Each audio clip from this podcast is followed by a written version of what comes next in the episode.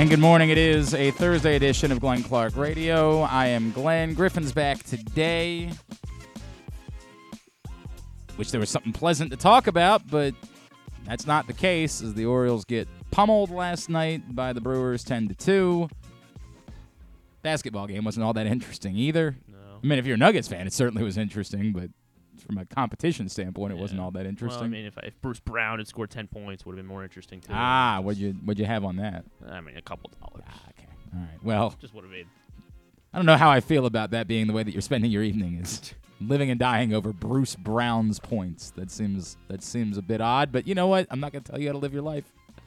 Um there are still some more percolating DeAndre Hopkins rumors that we can talk about today, and we'll get into that for sure. But the Orioles now nine of their last 12 games where they have scored three runs or fewer. Nine of their last 12 games, three runs or fewer. Um, coming up, by the way, in a few minutes, Dan Duquette's going to join. It's been a while since we caught up with Dan. We're going to do that this morning. Uh, we'll make a Bowie trip today. We'll catch up with their play-by-play voice, Matt Sabatis. Is it Sabatis or Sabatis? No, I don't remember. I'll double I'll check sure on I that. ask, yeah. Or you know, we'll find it. Um, I know it's not Sabatos. It's Okay, not we're gonna spend way Sabatos? too much time on Okay. this. Let me let me move 'Cause forward. That is what I thought it yeah, was. it's not that. Okay. All right, so here's the deal. I the immediately I got a ton of traction on this tweet last night. Looking like the Orioles about to hit nine out of twelve. This was in the seventh inning before they even scored their two runs, which they ultimately scored in the ninth inning. Looking like the Orioles about to hit nine out of twelve games, scoring three or fewer runs. Just not sure Josh Lester is going to be the spark to lift them out of the funk. It feels like returning home this weekend should be the moment for reinforcements and it, it's easy to continue to say, hey, this is baseball, this is the way that it goes, and today could be the day, and they could end up scoring 12 runs today, and then wouldn't you feel silly about that? No. no. Because then it would just be 9 out of 13 games. And was pointed out by a couple people who responded to that one. Um, even the three games where they scored runs, it felt like it was all about one inning. And by the way, that doesn't mean it doesn't count. I'd be happy if they scored eight runs a game and all of the eight runs came in one inning in every game. That would be just fine by me. If they went eight innings of every game without scoring runs, as long as in the other inning they scored eight runs every time, that would be phenomenal. Th- there's fa- enough of a sample size to realize there's a problem here. And it is combined with the other end of the problem, which is that there is just no. I, I remember talking about the idea that perhaps they were keeping Jordan Westburg down for trade purposes. Unless that trade is coming tomorrow, there's no reason for that to continue. And I can't fathom what trade would be coming tomorrow. And as much as we believe this team needs another starting pitcher, and don't get me wrong, I think they need another starting pitcher. We're at the point where even if we still assume that they're getting Cedric Mullins back in a couple of weeks, and I don't know, we haven't seen an update on that just yet. But even if we assume that's the case, it's pretty clear at this point that this team needs offensive reinforcements as well. If you're concerned about Jordan Westburg as he comes up and he scuffles and that limits his value, and you have identified him as your most tradable chip, if the Orioles internally have said the guy we think we can use in order to land our top notch starting pitcher is Westburg, because we don't think that Norby is going to get us what we want, and we don't believe that we want to deal anybody else. Westburg's the guy. That's all well and good. I can accept that to some stretch of the imagination. Although, I don't know. I, am starting to wonder if his value is greater in a trade or if his value is greater here. Like I, I do think that building a championship team, the Orioles still need top of the rotation pitching. So I'm in a tough spot here because if you're not going to trade Westburg, I, it is fair. I don't know right now what's getting you that type of piece. Could Colton Cowser get you that? Sure, but do you really want to trade Colton Cowser right now? I don't, I don't think so. I think you believe that Colton Cowser is a part of this moving forward. So I don't think Cowser is a piece that you want to touch. I sure as hell don't think you're trading Gunnar Henderson. I. It's got to be that caliber of a prospect. I don't think you want to trade Heston Hur- Kjerstad. I don't think that anything more that Jordan Westburg does at AAA can improve his value. I don't think there's anything else he can do. I think it's abundantly clear that Jordan Westburg has proven and graduated. Is it possible that he comes up and he plays here for a month and it depreciates? I, I guess it's possible. Like, would teams But really change? Most most teams know that guys tend to scuffle for the first month of their major league experience. so if he struggles for three weeks, would teams really be that down on him that they wouldn't even want to trade? Um, Like, I would find that unlikely. Right. I would find that unlikely. Now, I still I get why it's complicated and I get that they're trying to value two things at the same time. But at some point this offense needs a jolt. They also might fear that if they bring up Jordan Westburg and he's pummeling the ball, then it's more difficult to trade him because this fan base would go nuts at that point. but then I mean, then you have a guy that's good. I understand that, but like you know, if that's what's lifting the offense up, I, it, I get that it's complicated. I get that it's not easy, but I also think that there's a first problem that has to be solved. The first problem is you have to recognize offensively you don't have it. You don't have it. The juice isn't there. And you can believe that there's more to come from Gunnar Henderson. You can believe that there's that you can get better from Ryan Mountcastle, though I think we're starting to you know, Mountcastle and Mateo are the guys that we're starting to just wonder if you're ever going to get better from. And Mateo at an, a horrendous level, Mountcastle at a level where at least there's still a lot of power there, a fair amount of power there. I, I think it's fair to wonder about those two guys and what the level is that you're going to get from those guys. I- ever, as far as this plan. It, it's time. It, it's time. It's time for reinforcements. And coming home provides the opportunity. Somebody could say, well, they get to face the Royals. Maybe that alone could get their bats going. And maybe that's why they don't want to do anything drastic. There's nothing drastic about calling up guys that are ready for the major leagues. That's not drastic. It would be drastic to call up Heston Kjerstad. That would be drastic. That would be reactive. That would be absurd. But matching an offensive funk with it's probably an appropriate time to call one or two of these guys up, that's not drastic. That's realistic. That's making a good baseball decision. Well, I don't know where they where they're going to play every day. Well, it's time it's time to stop worrying about protecting guys that continue to show us that they're not likely part of this thing long term. Now that is the dramatic part of this, and we talked about that yesterday with Zach. The dramatic side of this is that if you call up Colton Cowser, you would say, well, one, Aaron Hicks has been hot. You know, God bless over a couple of games. We had fun with that with Would You Rather Wednesday yesterday, but nobody needs to actually protect Aaron Hicks. And if you want to run Aaron Hicks out there for a little while, because you do know that Cedric Mullins is going to come back at some point, and he will take another outfield spot. So if you call up Colton Cowser and you want to run Aaron Hicks out in right field and have Santander play first base, that you found another way to skin a cat. Congratulations. I'm not opposed to that being the solution here. If you're inclined to keep Aaron Hicks in the lineup. Now I get it. It's dramatic because you're essentially saying there's no longer going to be at bats every day for Ryan Mountcastle. I don't think Ryan Mountcastle was ever going to be a valuable trade chip. I I don't know that Ryan Mountcastle is ever going to prove to be an everyday player for a high level championship caliber team. I worry that Ryan Mountcastle is a guy with some pop that on a bad team that doesn't have to worry about where at bats come from could pad his stats and put up 35 home runs, but he's going to strike out a ton in the process of doing it, and that is going to be so detrimental to a good team that I just don't know that you have to worry about guaranteeing him at bats. Now, to be clear, if you want to rotate guys, you can always find. I mean, this is a Brandon Hyde team that we're talking about. You're always going to be able to find at bats for Ryan Mountcastle.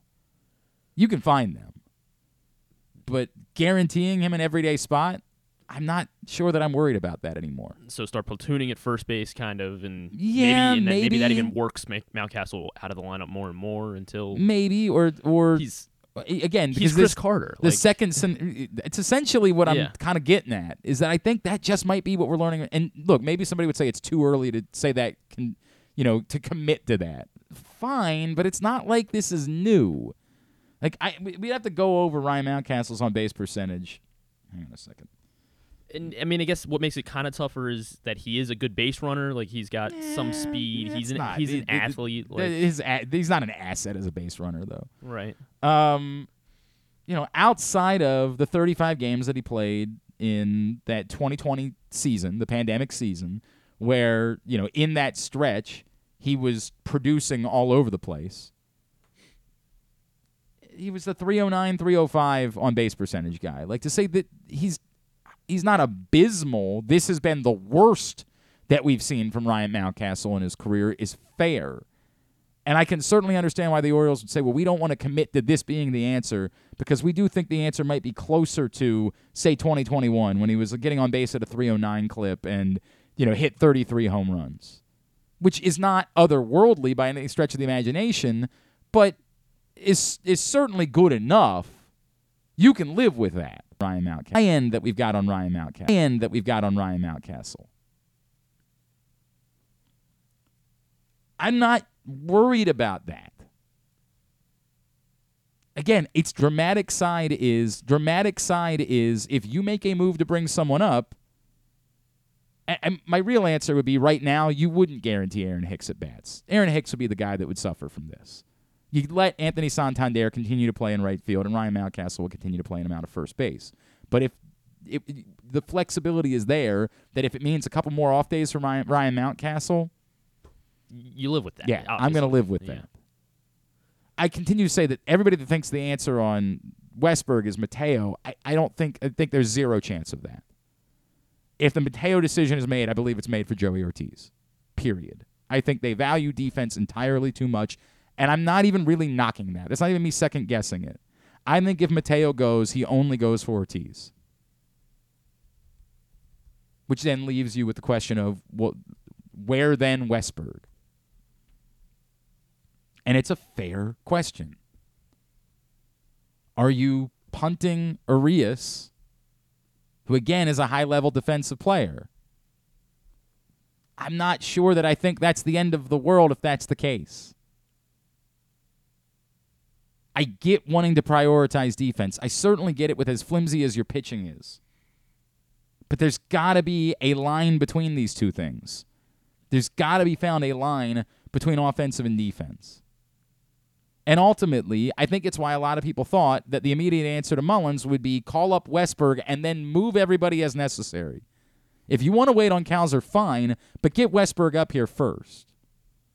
It's easier to do one and, and then continue to monitor these guys and see who's settling into a role and see who's performing nicely and go from there.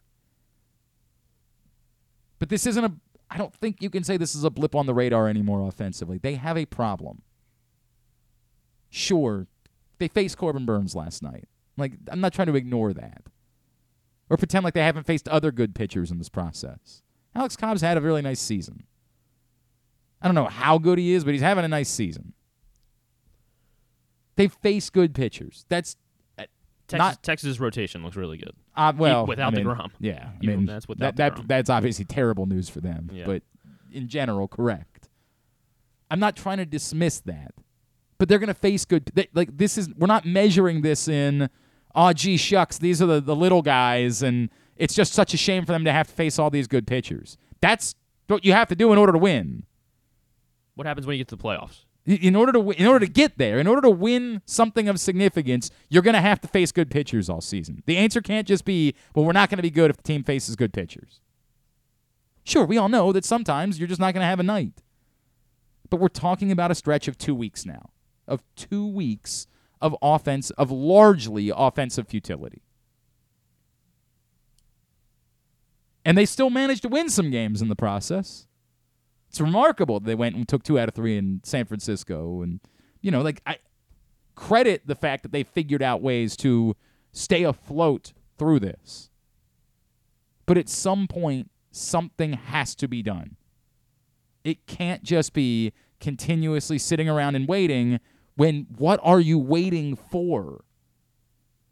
We, like nobody is saying kick Gunnar Henderson out of the lineup. We get it. Gunnar Henderson is supposed to be part of the solution. But you're waiting for Adam Frazier to like figure out how to be a leadoff Well, hitter I- all of a sudden. Like, but but I'm not kicking Adam Frazier out of the lineup. Adam Frazier is too valuable for for this team. I'm not kicking Adam Frazier out of as the lineup just a, as just a vet that just they take his cues. He comes up with mm-hmm. big hits. He's a professional. Like he has a the the right approach that you want. Adam Frazier's not the problem. But it doesn't need to be for Aaron Hicks. And we're getting closer to the point where it doesn't need to be for Ryan Mountcastle.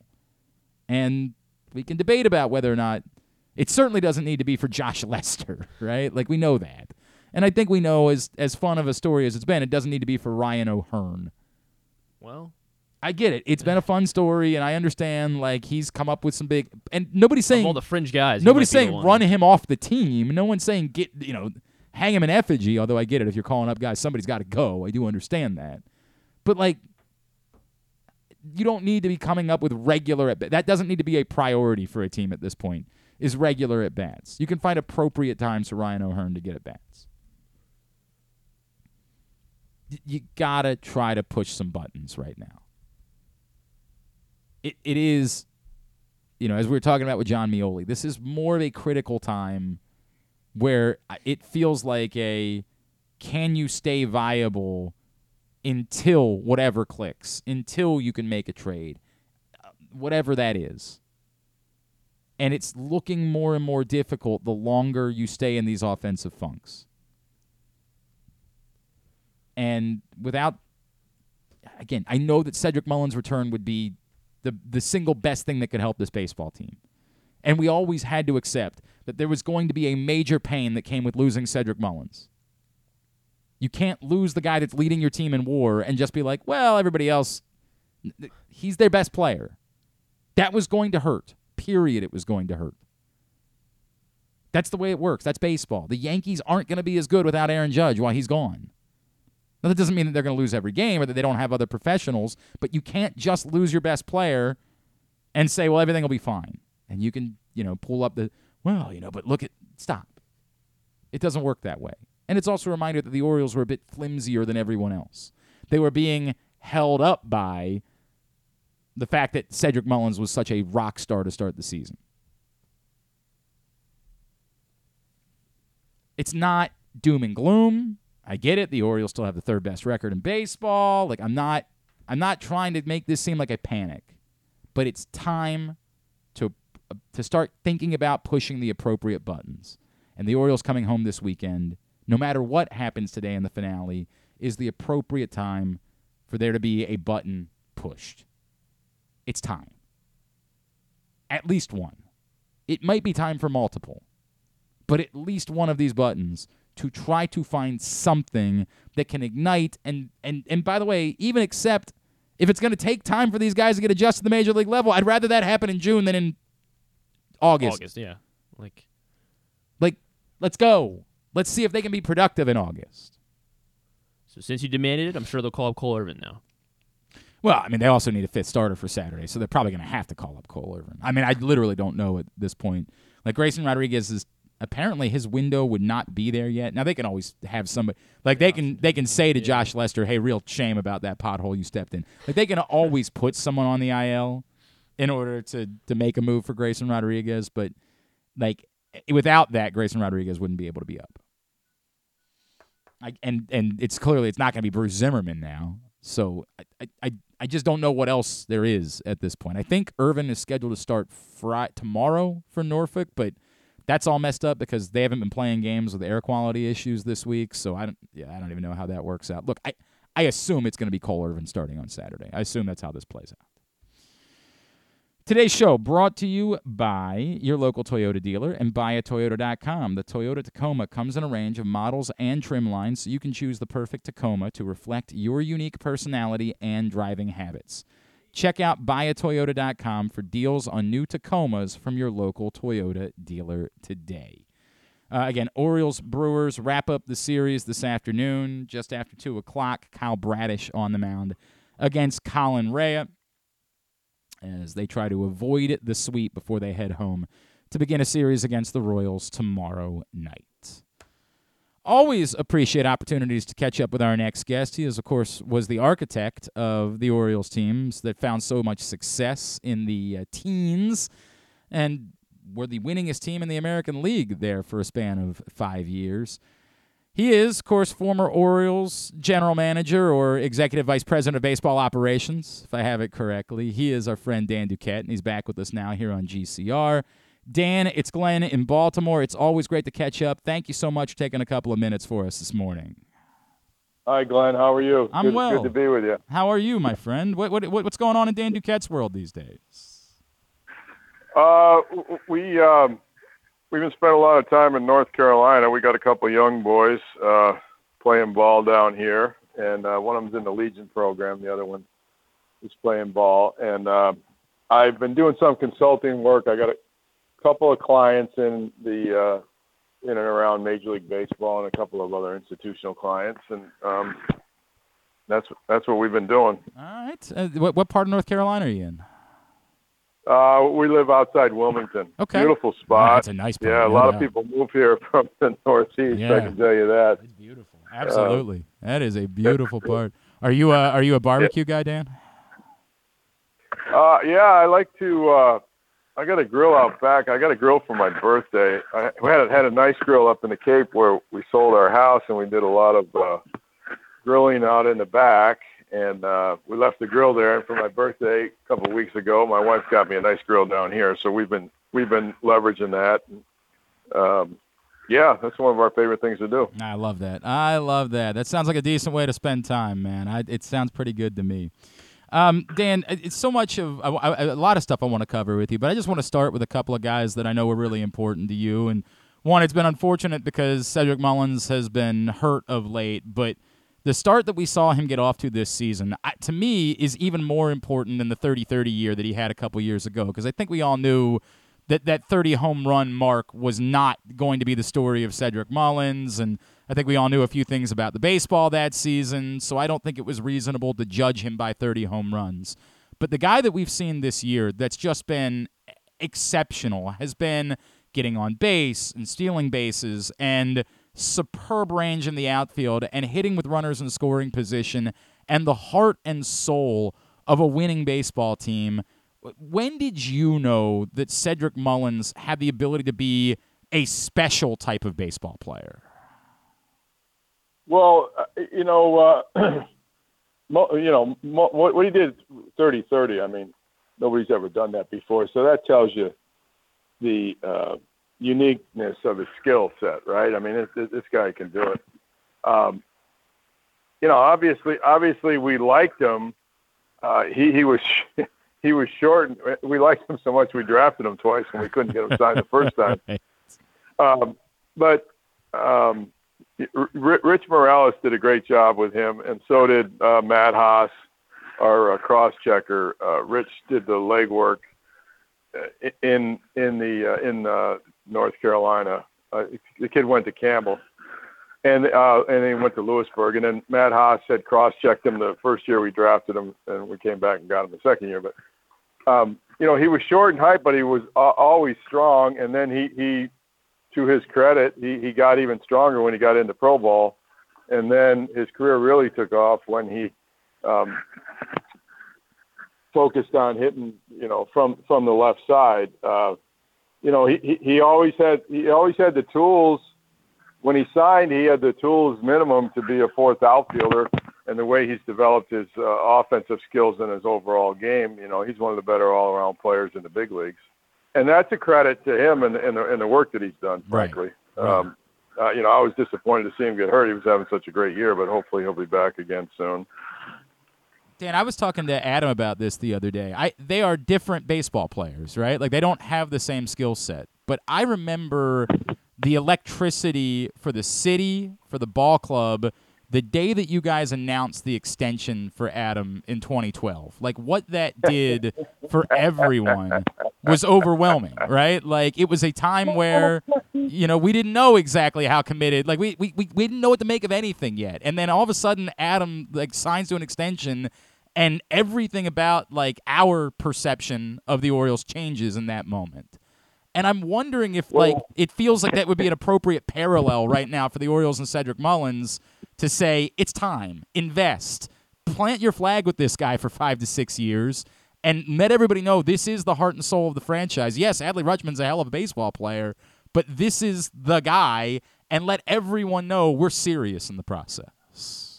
Yeah, well, I, I think it's important to uh, give that message to the fans that uh, these are our guys, right? Mm-hmm. And they're they're going to be the uh, heart and soul of the team. They're going to be the core members of our team, and you can depend on them being out there when you come out to support the Orioles for the next, you know, several years, right? Mm-hmm.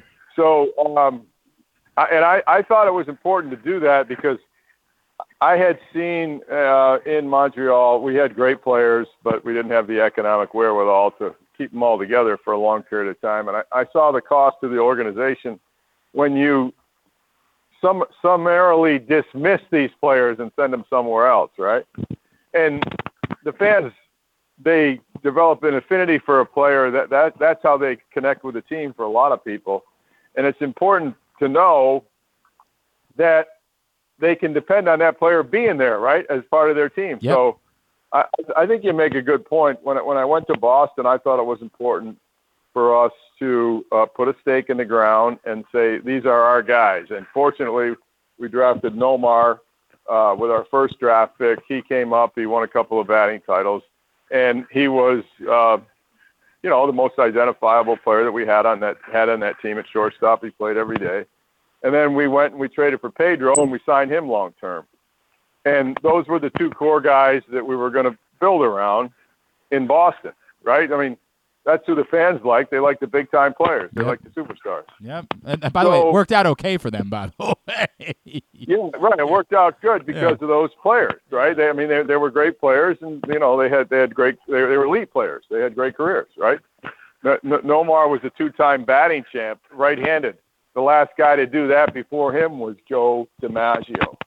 So, and then Pedro's the uniqueness of his career. You know, of course, he made the Hall of Fame. He's the best pitcher of his era for like one of the best pitchers in the history of the game for like five-year period. But anyway, Adam was uh, a young core player. He was a center fielder Yep. that could hit, and not only could he hit and play the field, he had power, and he was just you learning to uh, put all his skills together. And when I got to Baltimore, I looked at all the players that we had within the organization. I and I looked at it and I said, well, who can we really build with, and who uh, has some leadership capability to uh, to lead our team. And uh, Adam was the man, right? He, he Yep. stood out. He had made a he had made a commitment to um, the city.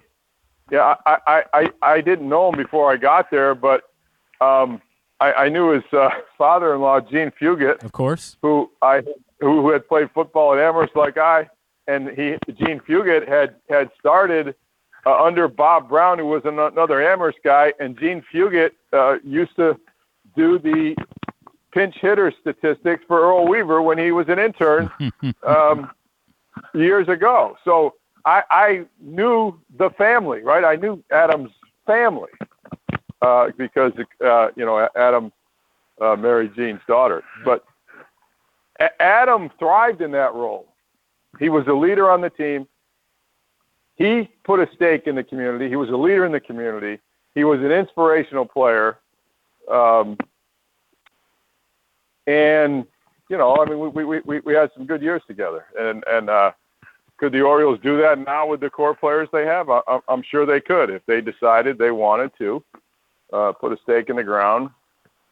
Um, the catcher, of course, is, is a candidate, but uh, Ced- Cedric Mullins is a candidate. You know, you got to take a look at all the risk factors. But you know, if you're going to complete that pack with the fans, where you say we are going to be competitive, we're going to put a stake in the ground, and for the next five years, uh, these are a couple of our guys.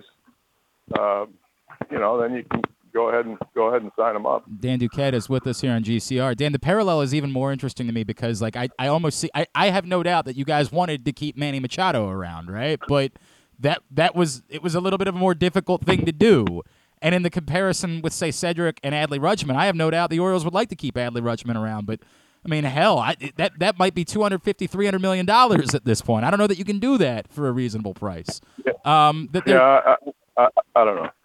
Right. I mean, I, I, again, I'm, I'm spitballing. I'm saying I certainly have no idea myself, but it does feel like this is the appropriate way to say, hey, look, but we can do this, and it's a player, much like you point out about Adam. And I get Cedric vocally will never be what Adam was because, my God, who could be, right? Like, there will be few people that Yeah. will ever play this game that will vocally be the Yeah. people that Adam are. But the, all of the other boxes that you talk about, commitment to the city, and passion and leadership and the way the guys take their cues from him and being the guy that you want everybody to look at. It just feels like Cedric checks all of those boxes that you could possibly want as a you know figurehead leader for this baseball team.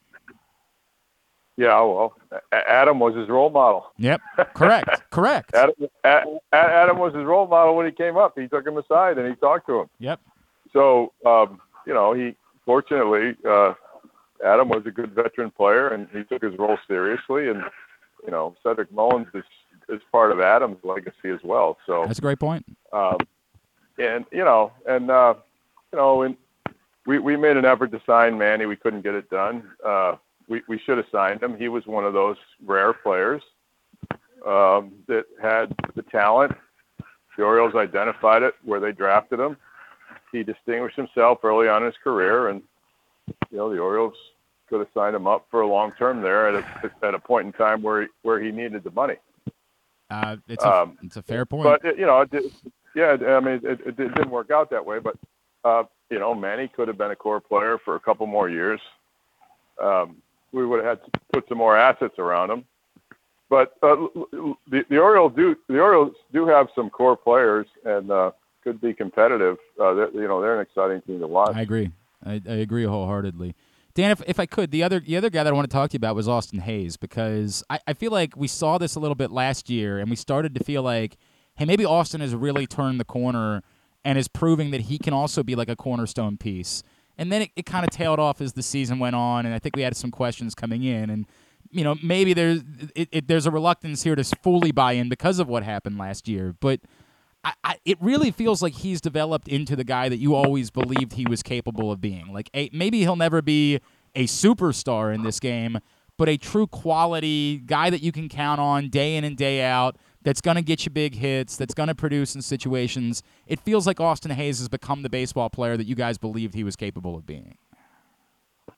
Yeah, well, I mean, Austin Austin Hays is a five-tool player. Th- th- This guy can do a couple things really well. Uh, he can hit, he can hit uh, the fastball. He can hit velocity. Uh, he can run, and he's got a great arm. He's got one of the better arms in the big leagues.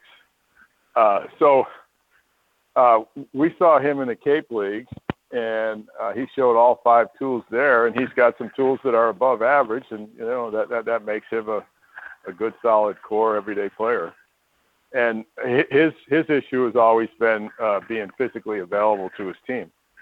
You know, you, you hear people say that the, the best ability is availability. Right. Like uh, Johnny Damon, when I signed him with the Red Sox, what I liked about Johnny Damon is that guy played every single game. Mm-hmm. He he he, he he averaged like 158 games a year with the Kansas City Royals. He'd come into Fenway Park, and I'd have to watch him run the bases a couple times every game, run down the balls in the outfield, and then watch him do it again the next day.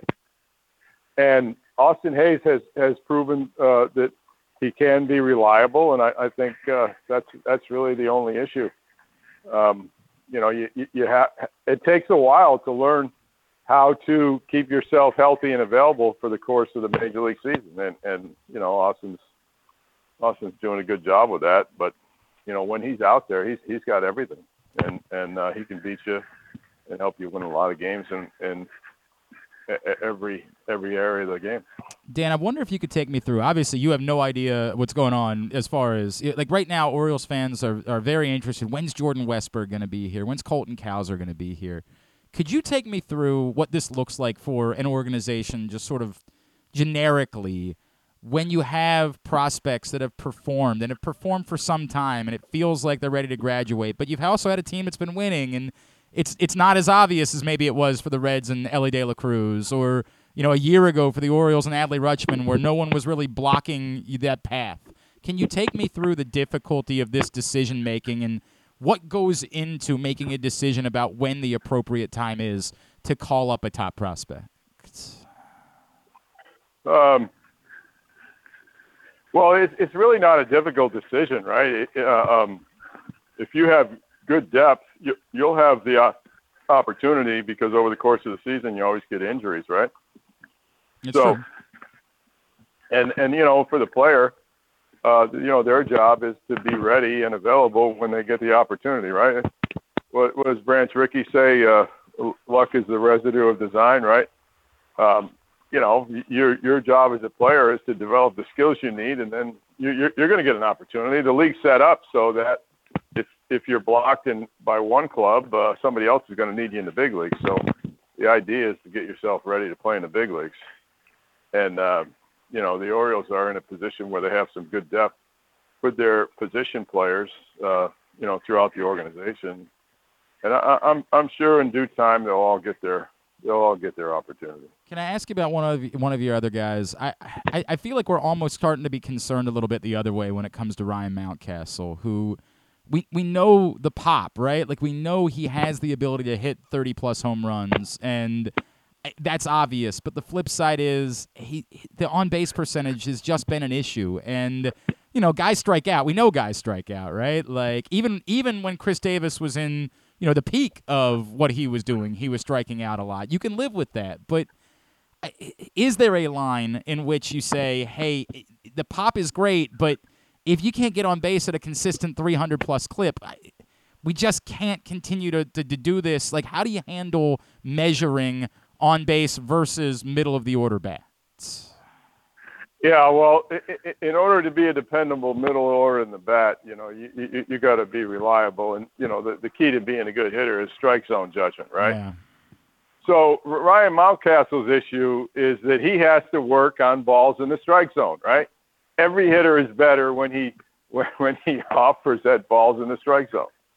And uh, Ryan, I, it looks to me like has to be reminded every single day to work on those balls in the strike zone and to develop the uh, the, the discipline to uh, try to only work on those balls in the strike zone. And, and when, when he does that, you know he'll be a reliable uh, uh, core middle middle of the lineup guy. I, I, until he does that, he's he's not going to be excelled, right? What, what was Ted Williams say, right? You got to get a good ball to hit, right? Mm-hmm when you when you start swinging at balls at the strike zone, guess what you get more of? You get more balls out of the strike zone, right? Right. right. Um, so anyway, it, it, when he works on balls in the strike zone, he's he's a he's a he's an elite hitter. He can hit velocity. He's he's a, absolute death to left-handed pitchers. Um, so you know, it lo- looks to me like he's a good core guy versus lefties and that uh, he needs a little bit more plate discipline to be a reliable middle of the lineup hitter. Because you, you know, you, if you're going to be a dependable RBI guy, you got to be making some consistent contact, right? Yep, 100. Uh, percent When those when, when those guys are on base, you know, I mean, H- Hank Aaron, Manny Ramirez, those guys, they they make a living by going up there and hitting their pitch, right? In, in the in the RBI situations, Ryan's got to do a little bit more of that um, he's still young enough where he can do it, where he can develop the plate discipline. Um, and of course, you know, I mean, this guy can hit the ball out of Yellowstone. we know that. Yeah, yeah we know yeah. that. The power so, is real. You know, yeah, he just needs to work in a strike zone more often. Can I ask you, like, what numbers mattered to you, Dan? Like, you know, when I bring up on base, like, what what did you care about in judging a player? Like, what was it that you said, hey, if, if this guy's doing this, then we can live with this? Like, what were the numbers that matter to you, say, for a, a power type of bat? Um, you know, I, I I I don't know. I mean, everybody has their own uh, metrics that they rely on. Um, you know, I I, um, I I I I like guys that can uh, put the ball in play. I, I don't like to watch guys that go up there and strike out all the time. Um, you know, I, I mean, th- th- those are those are outs that are kind of wasted. And you know, I'm not trying to be critical of hitters. Hitting is so hard now. I mean, these guys are blowing the ball up there 100 miles an hour, Right. and not just one one or two of them. You see these closers come in, you can't even see the ball. These guys are throwing 102, 103. I mean, it's just absolutely ridiculous. So I I, I, don't. I, I I don't I don't mean to be critical of of, of hitters, but you know you, you got to work on you got to work on balls in the strike zone, and you have to know yourself so that you know if you can get a hit when your team needs a hit, that's a really really valuable player. Dan, you know, and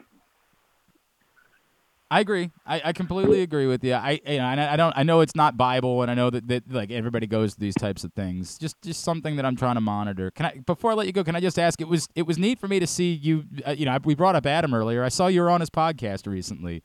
Um, and I- and I- and I thought I, I think that there were people that believed that there was probably like animosity between the two of you guys at the end. Like, can can you tell me about that and, and your relationship and, and doing that? Because I, I thought that was a really cool thing to see. A- Adam, he's so funny. So when when when when we had a deal put in place, you know, Adam could have went to play for the Phillies, right? Yep. But he has the ten and five, and uh, you know, we offered to get a limo for his family to go back and forth to, from Philadelphia, right? He could have lived here and played for the rest of the season up there, and and you know, the guys up there, a lot of them came from Baltimore, right? So Mhm. so they, they liked him obviously and I thought it was a good opportunity for for him to be a part of a pennant race because we obviously were out of the pennant race then. But you know, he he wanted to be known um, as an Oriole. He wanted to end, end his career on his terms here, um, and then that that was fine. I I, I didn't. Uh, I didn't. I didn't have any issues. I didn't have any issues with that. You know, it, it, it's hard when you have a veteran player that was a core player for you and me- meant a lot to the team and to the community and to the fans in the community. And then it comes time that you tell them, okay, well, we, we, we don't have a spot for you in our lineup, and uh, you we, we want to send you down the road. I mean, that's a that's a difficult choice for the team.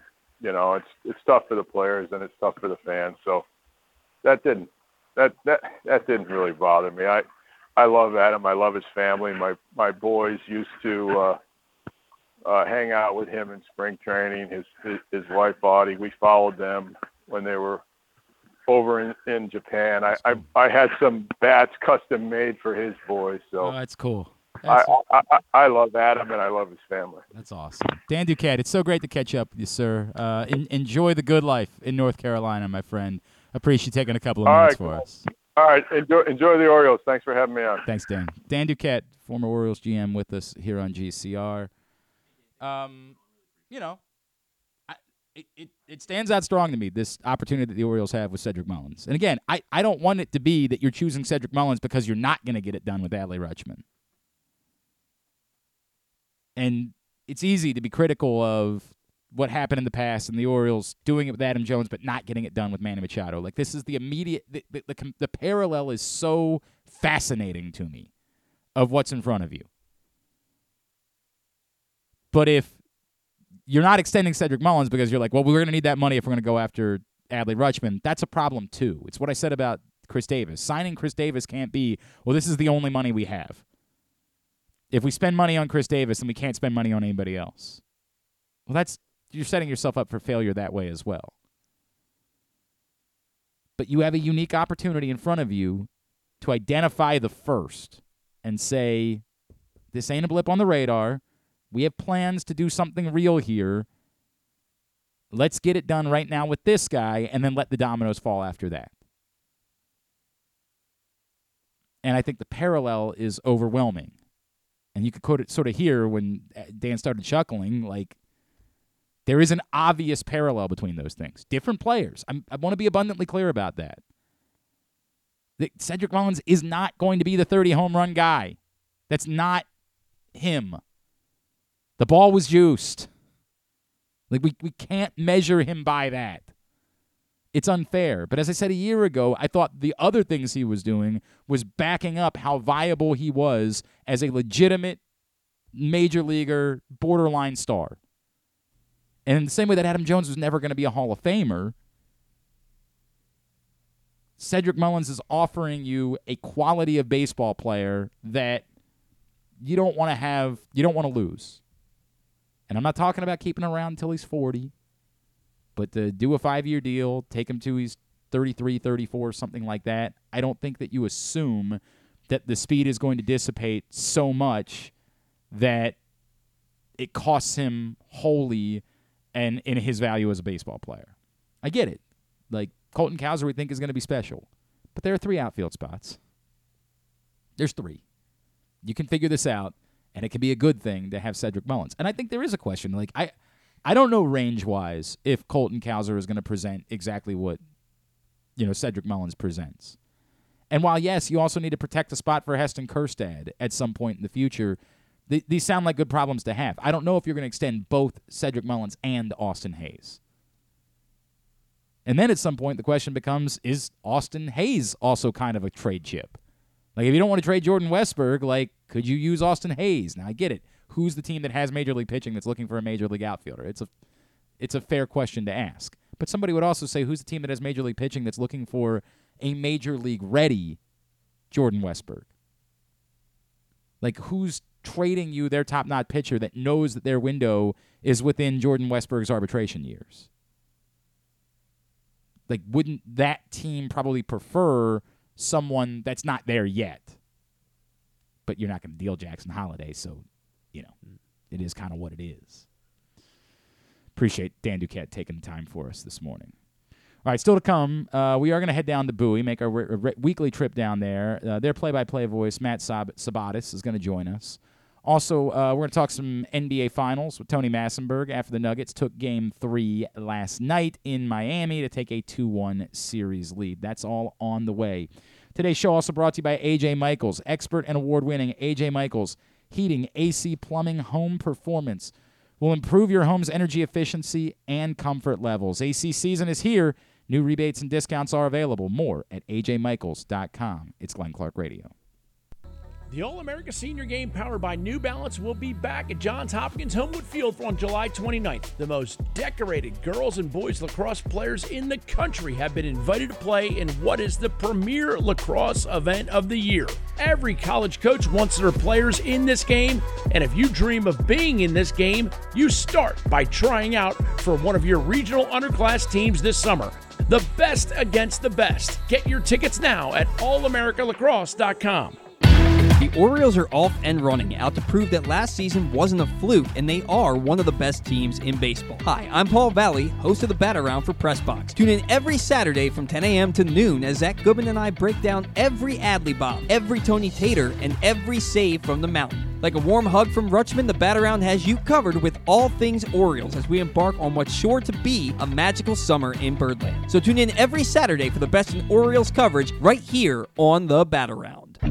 Whether your focus is luxury and comfort, convenience and technologically advanced connectivity, or sporty performance and aggressive styling, we've got the perfect Highlander for you. Check out buyatoyota.com for deals on new Highlanders from your local Toyota dealer today.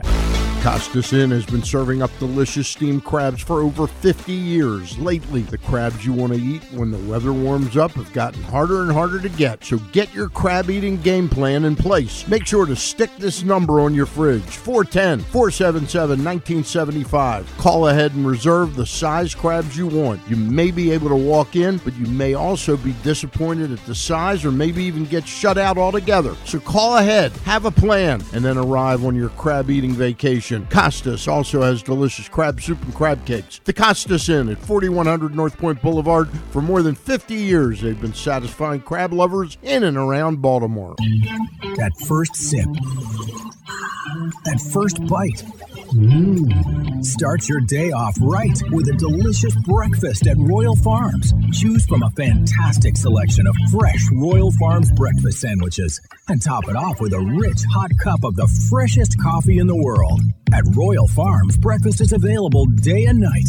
It's the freshest breakfast in the world. Real fresh, real fast. Royal Farms.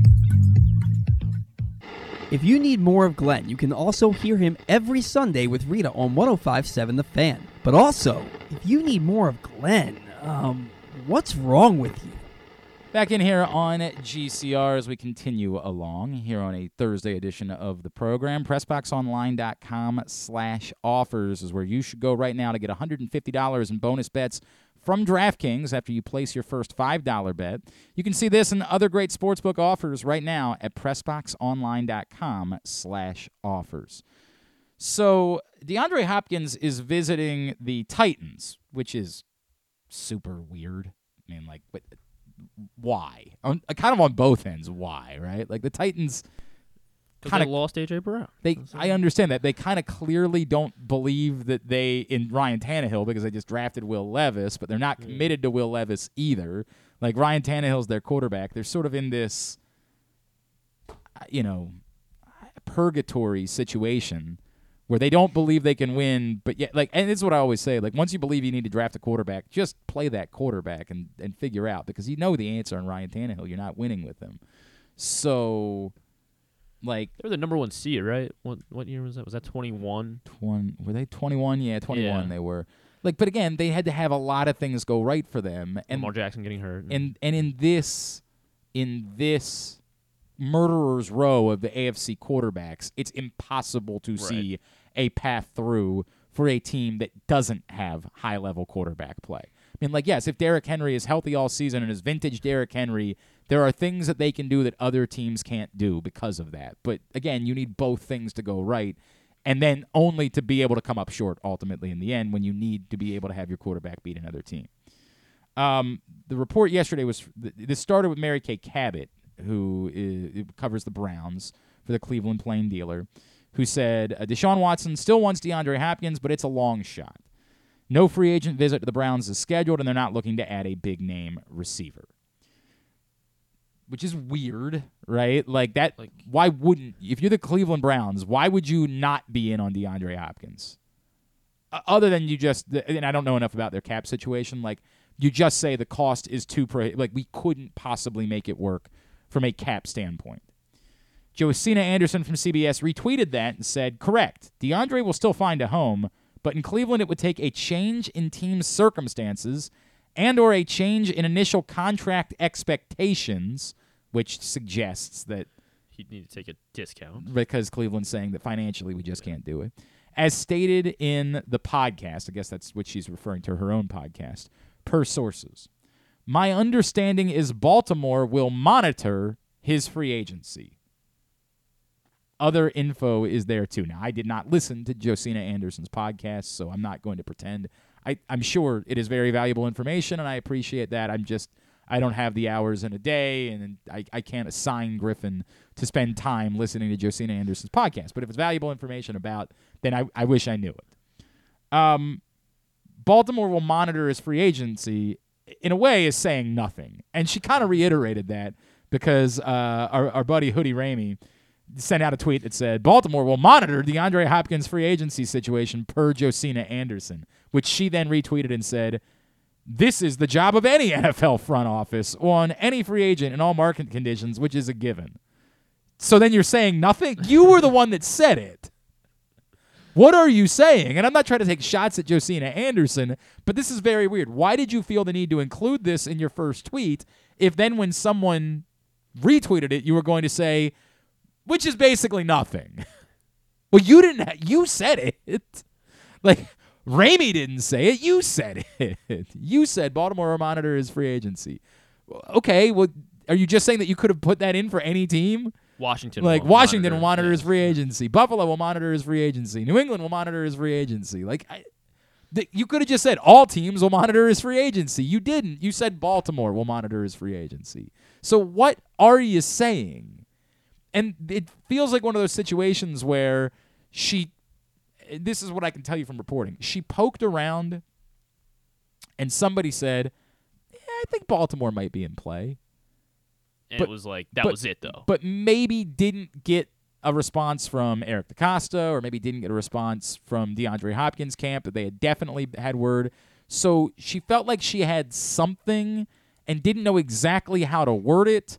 So she worded it in the least like connected as way. tr- as neutral as she the most could. ambiguous Yeah. way she could possibly word it is well they're going to monitor his free agency o- okay. It's like you're not wrong. Yeah. Right. Like you kind of can't be wrong about that. Like imagine I don't think there's any way for Baltimore to be able to deny that. Like if somebody said if you know, if Eric DeCosta was walking out on the street today. Yeah. I asked Harbaugh. Yeah, well, yeah, correct. It's He's funny. like, wait, DeAndre Hopkins is a free I, agent. I don't know if you saw this, but Morgan Adsit was standing outside the facility the other day uh, when the Ravens uh, hosted a, a, a public or a, a media uh, o- O- OTA. Availability, whatever. Yeah. And uh, I guess John Harbaugh was walking out to his car at the same time that Morgan was doing a live hit on the news.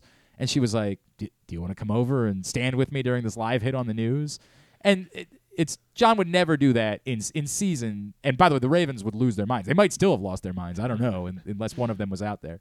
Um, but he was like, okay, fine. And you know, it's there's there's no game to prepare for right now. There's nothing. So he stood and did three minutes with Morgan Adsit um, outside the facility. But in that situation, if Morgan Adsit said, "Hey, Josina Anderson reported that you guys are monitoring DeAndre Hopkins," he, he couldn't possibly deny that. Yeah, you'd be like, well, yeah. Right like you know we, we we always you know whenever there's a player that's available we do do our we do our dil- due diligence on them like you can't how could you possibly deny that whereas she said the ravens are interested in deandre hopkins then he would be able to you know he would say well I, you know i don't know if i'm willing to go there like we're we're taking a look at it so i don't know what to make of it. it's a long way of me saying this is a very weird addition to the deandre hopkins conversation For what it's worth, the Browns do have three million dollars more in cap space available. They have about fifteen million. very weird Ravens have twelve. Why in the world would the Browns not be interested in DeAndre Yeah. Hopkins? It that is about as weird as it gets, right? And the teams that you hear, the Bills have five million. The Chiefs have a million. You've gone dollars in cap space. completely all in, a historic all in,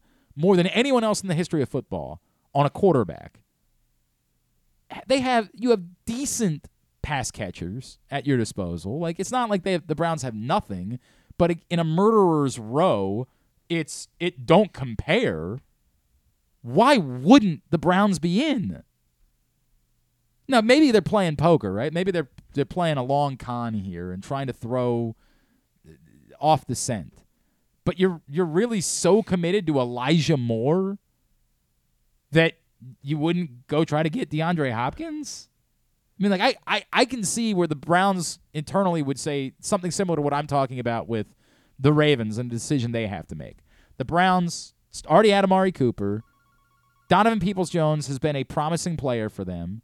They drafted Cedric Tillman fairly early, clearly not as early as Zay Flowers, and they traded for Elijah Moore. So I could see where they would be a little bit split on,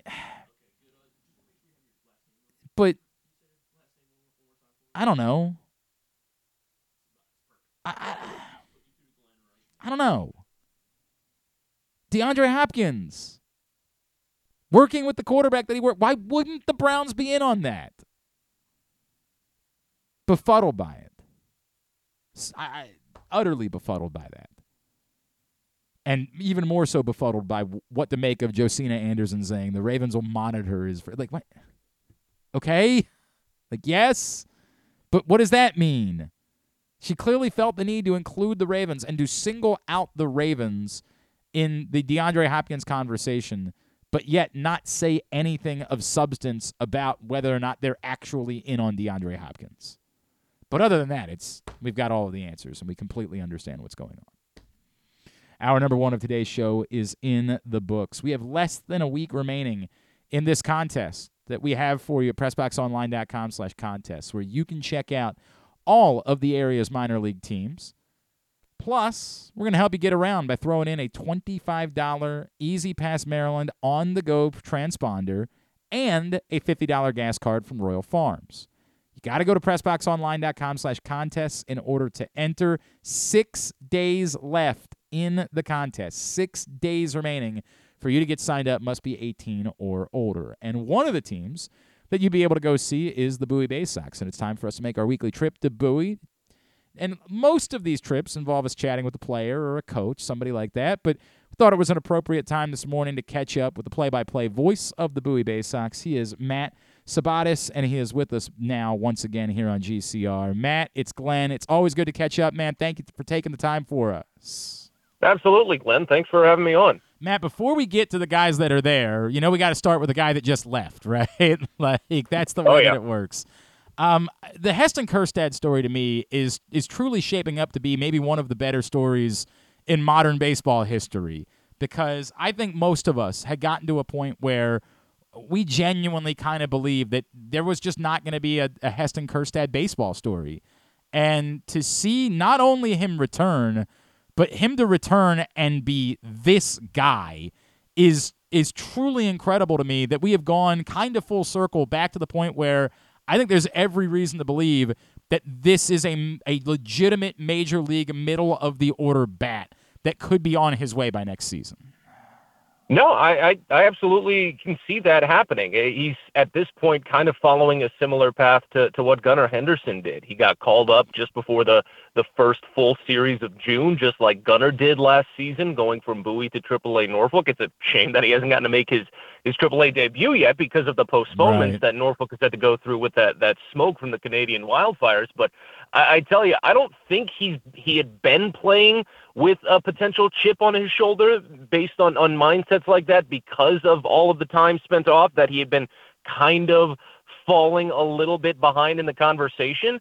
But I think just in general, he's an intently focused person. And that's obviously why he was picked second overall. It, it made sense to to find a guy with that sort of, of drive to push quickly through the, the minor leagues. And he's shown that even throughout the the long delay into his start as a professional, he didn't really lose any of his actual development. And that's a credit to him and that's a credit to the Orioles to make sure that they were with him throughout the entire process, even if he wasn't playing in live games. And Yeah. I, I tell you, his, his his intensity and his focus, especially when it comes to game time, is very fun to see. And and I just look forward to seeing once it finally happens how Right. it's going to to work at AAA once uh, once everyone can be you know safe enough to play, of course. Obviously, it's a bummer for you guys because it didn't hurt for everyone to want to come out to the ballpark to watch Heston Kjerstad for a little while. But this is the nature of minor league baseball. This is the way that it Yeah. goes.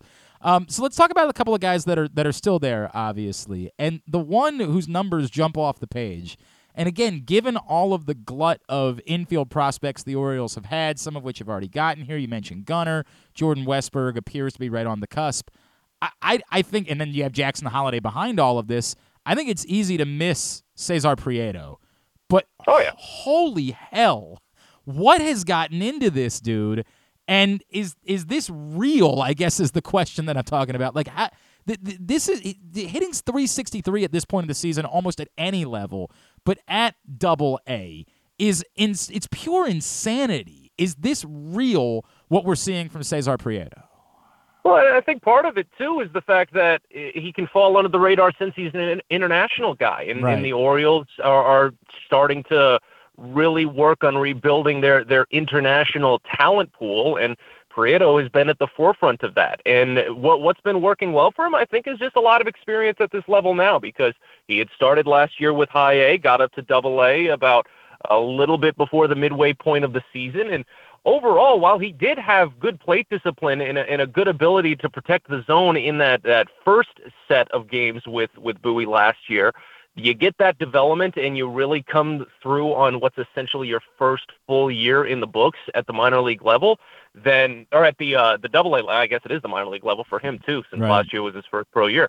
Uh, when you get through that first full season, the- the comfort level really starts to set in, and I, I've I've been blown away just just as well as you guys have by watching how well he can just put his bat anywhere on the strike zone and make clean contact on it. We're we're past game number 50 of the season, and Prieto just barely has passed double digit strikeouts in the air, and he still has more walks than strikeouts.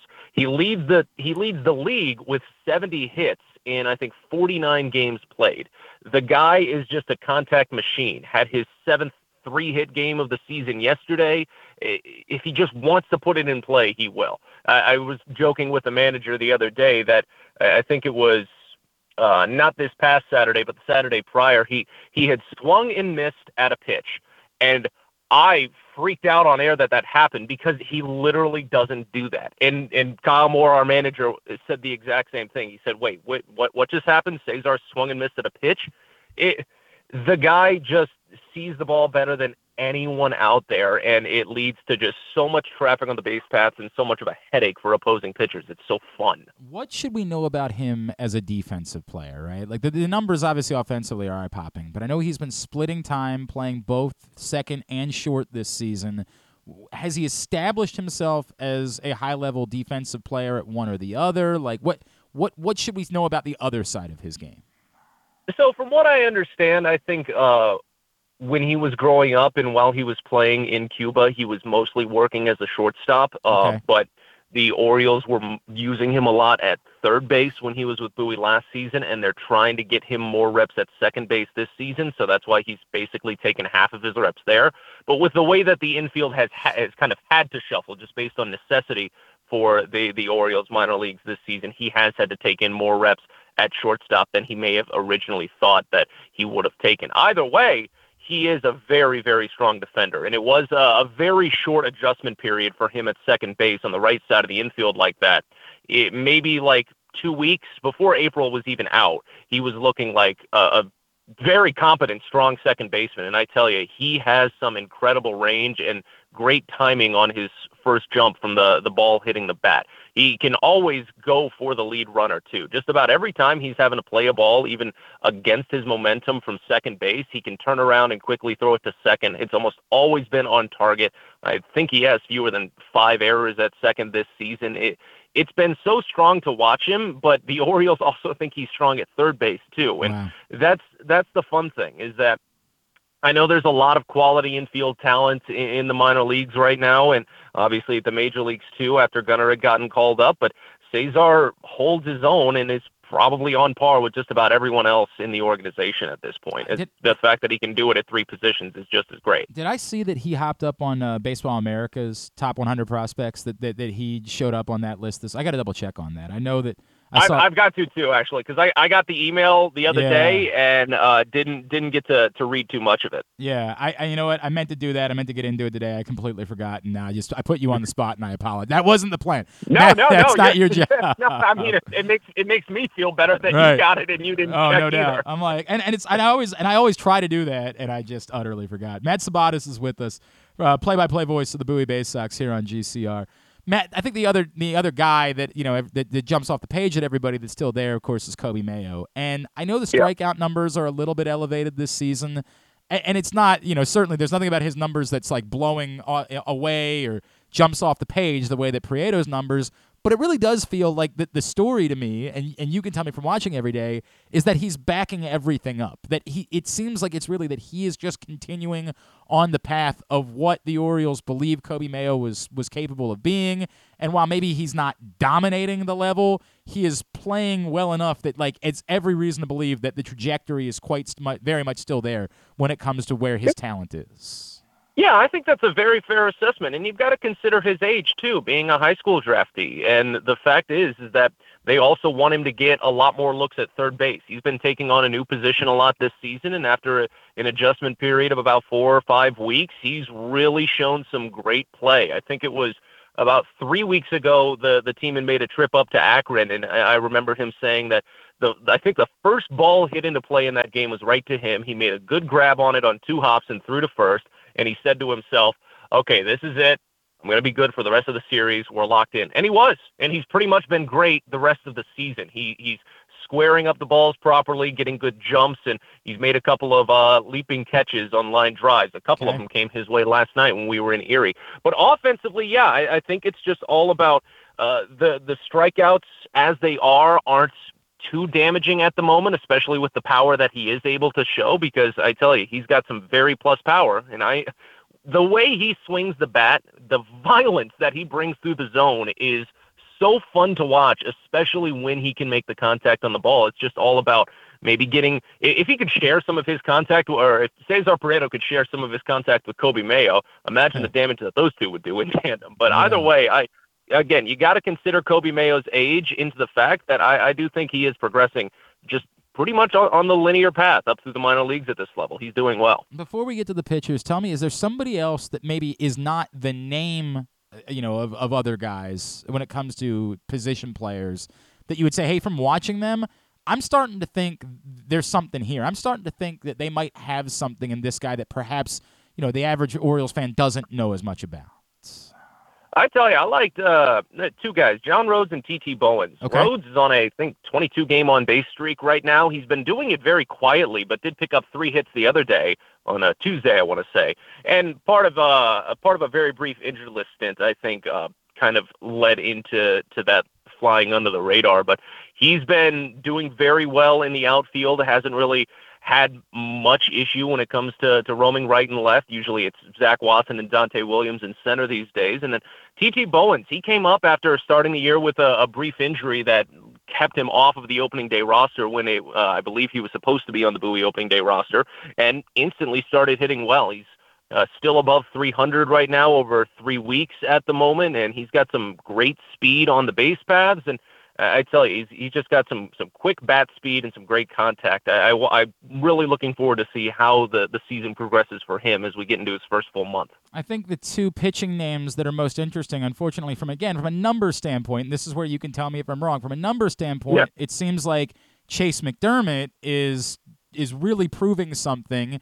And and looks like you know he's very much on the way. Whereas eh, numbers wise, it doesn't look the same way for Cade Povich two guys the Orioles acquired a year ago as they try to restock the system. There is, of course, the conception that the Orioles just don't have the pitching within the system. Um, can you take me through those two guys and what you've seen from both of them this season? It can be it can be a little similar to both of them that they've got good fastballs and good off speed stuff, but sometimes the issue comes down to the location of the off speed and that that's a problem for just about any pitcher that gets up to double A because when you're working in high A a lot of times your your breaking pitches your your off speed stuff can really move out of the zone and fool the batters enough that they're going to swing and miss more often than not but when you get to double A guys are more selective and they'll watch that breaking ball move out of the zone and take it for a ball and there was a stretch where that was really hurting Cade Povich, or not Cade Povich, Chayce McDermott. My mistake. Mm-hmm. There was a stretch where that was really hurting Chayce McDermott, where he had walked, I think, uh, 15 batters in a 14 and two thirds inning span. But in that same span, he had allowed only three runs and three hits, including a no hitter. He had thrown five innings of a no hitter, and he did walk four in that outing, but you know, it was still a no hitter, so it was still a good day. Mm-hmm. His last start was very strong. It did take a career high 94 pitches for him, but he was able to pick up the win for the Bay Sox thanks to only one run allowed early. And I, I think the, the Bay Sox are starting to push a little bit more in the Orioles as an organization because obviously the oversight there. I I think they're pushing a little bit more on just maybe tightening it up on the zone just a little bit. If there is contact, there is contact, but you've got the stuff that can break the way that it breaks to make sure that you are going to get a, a swing and miss. But you want to get it a little bit closer to the zone so guys actually chase after it. And I think the same can be said about Cade Povich because his last start took him 71 pitches through the first three innings. And uh, that's you, you look at that on face value, and yeah, you, you'll say that it does really take a long time to get through something like that. And a lot of times it's because they'll start ahead 0 and 2, 1 and 2, but then usually run it full. And then uh, we'll see a foul ball here or there, plate appearances lasting six, seven pitches routinely. And you just need to see that shorten up. And I feel like that just comes with more experience because remember, both of them got called up to double A for the first time only about two weeks after they had each gotten traded over at the deadline. So they're still only about five months into to their double A career, not even four four months and some change into their double A career. So there's still there's still that adjustment period, especially when you mix in an off season between that. That I think they'll definitely uh, build into it a little bit more and have very strong second halves. All right, and then I'm going to put in a request now that maybe the next guy we catch up with because his numbers talk about exploding off the page. Um, what's going on with Justin Armbruster this season? Like, what what has gotten into him, and how legitimate should we we think that this is becoming now for him as a prospect in the system? Well, similar to kind of what I was talking about with uh, what McDermott was trying to do a little bit more in his last start, Armbruster's been doing it a lot this season, and that's just attacking the zone. He's he's placing his pitches uh, more routinely on the edges of the strike zone. His breaking stuff does may not move as much as uh, say McDermott's or Povich's. Povich has a, a sublime 12-6 curveball, and it's difficult for anyone on the staff to replicate that. At least that's my opinion.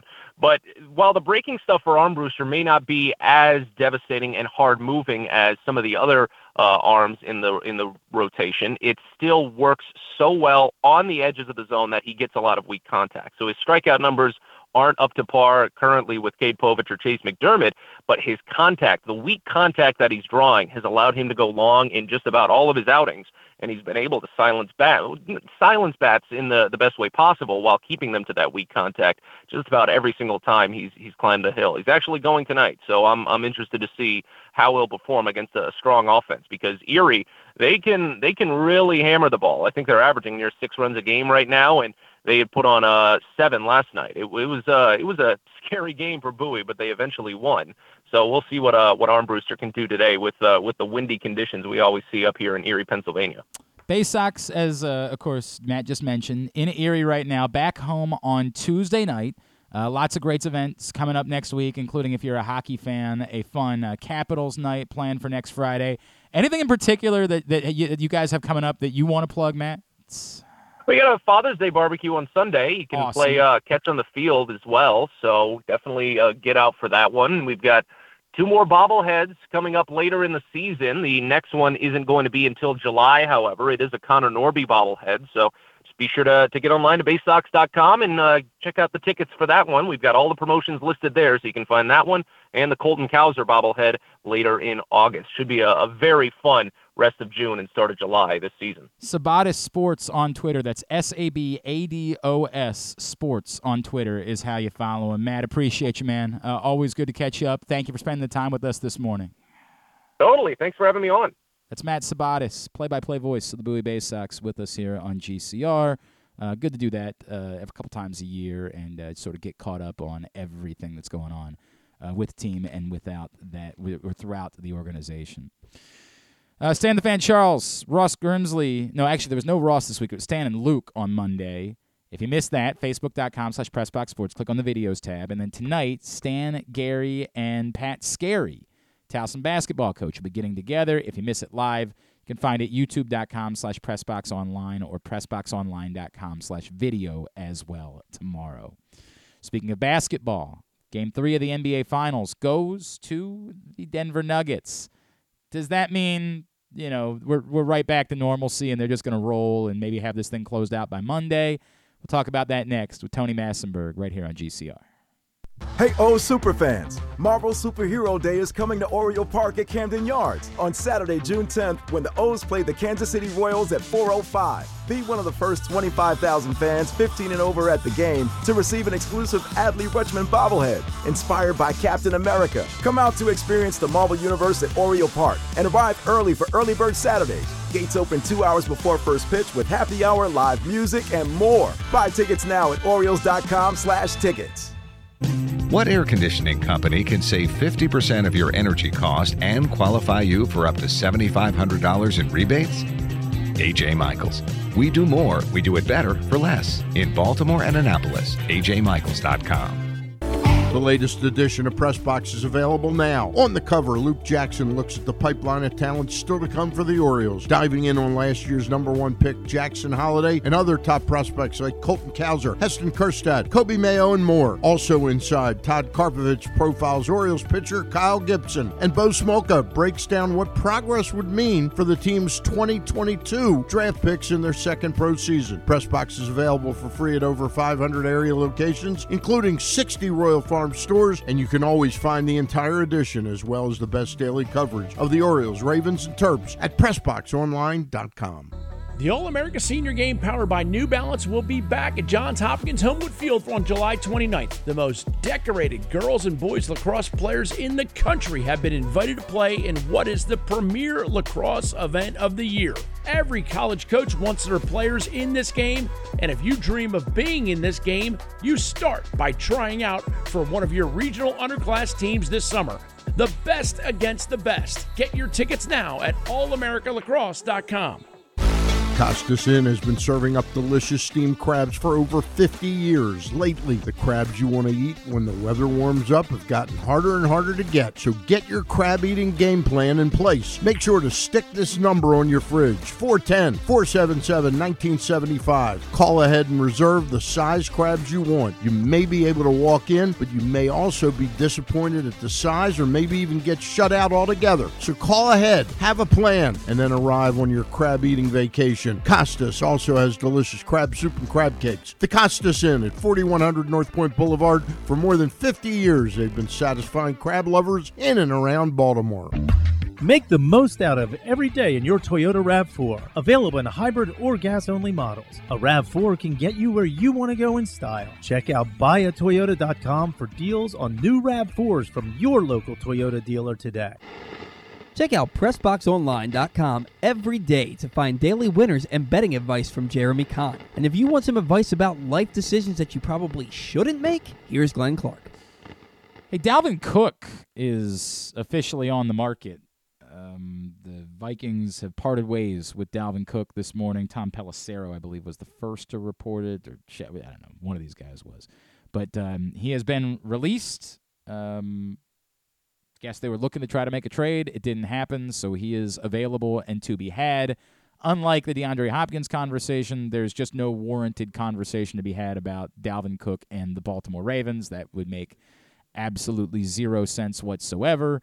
Um, so we kind of don't need to talk about it too much. But as has been pointed out by a few people on Twitter this morning, you, you know, like what the, the fear is that he would end up signing with another AFC team that you might be competing against for a playoff spot and that could really bolster that team, like say the Chiefs somehow. So Dalvin Cook officially on the market was released by the Minnesota Vikings this morning. Obviously, a very prominent name, if nothing else.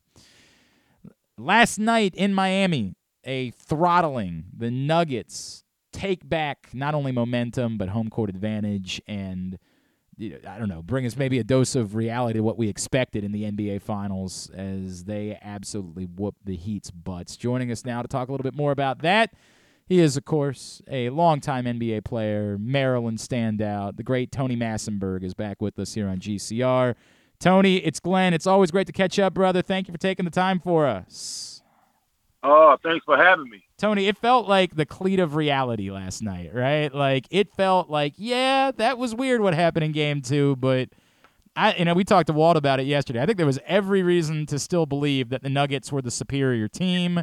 And if they could just make some shots and, you know, Nikola distributing the ball a little bit more, I, I, that felt more like, hey, I, I just, I sort of think that it's, we know at this point the Nuggets are definitively a better team than the Heat are. Well, I've always felt like they were the better team. I, um, at the same time, I have to give Miami credit for their, their grit and their toughness.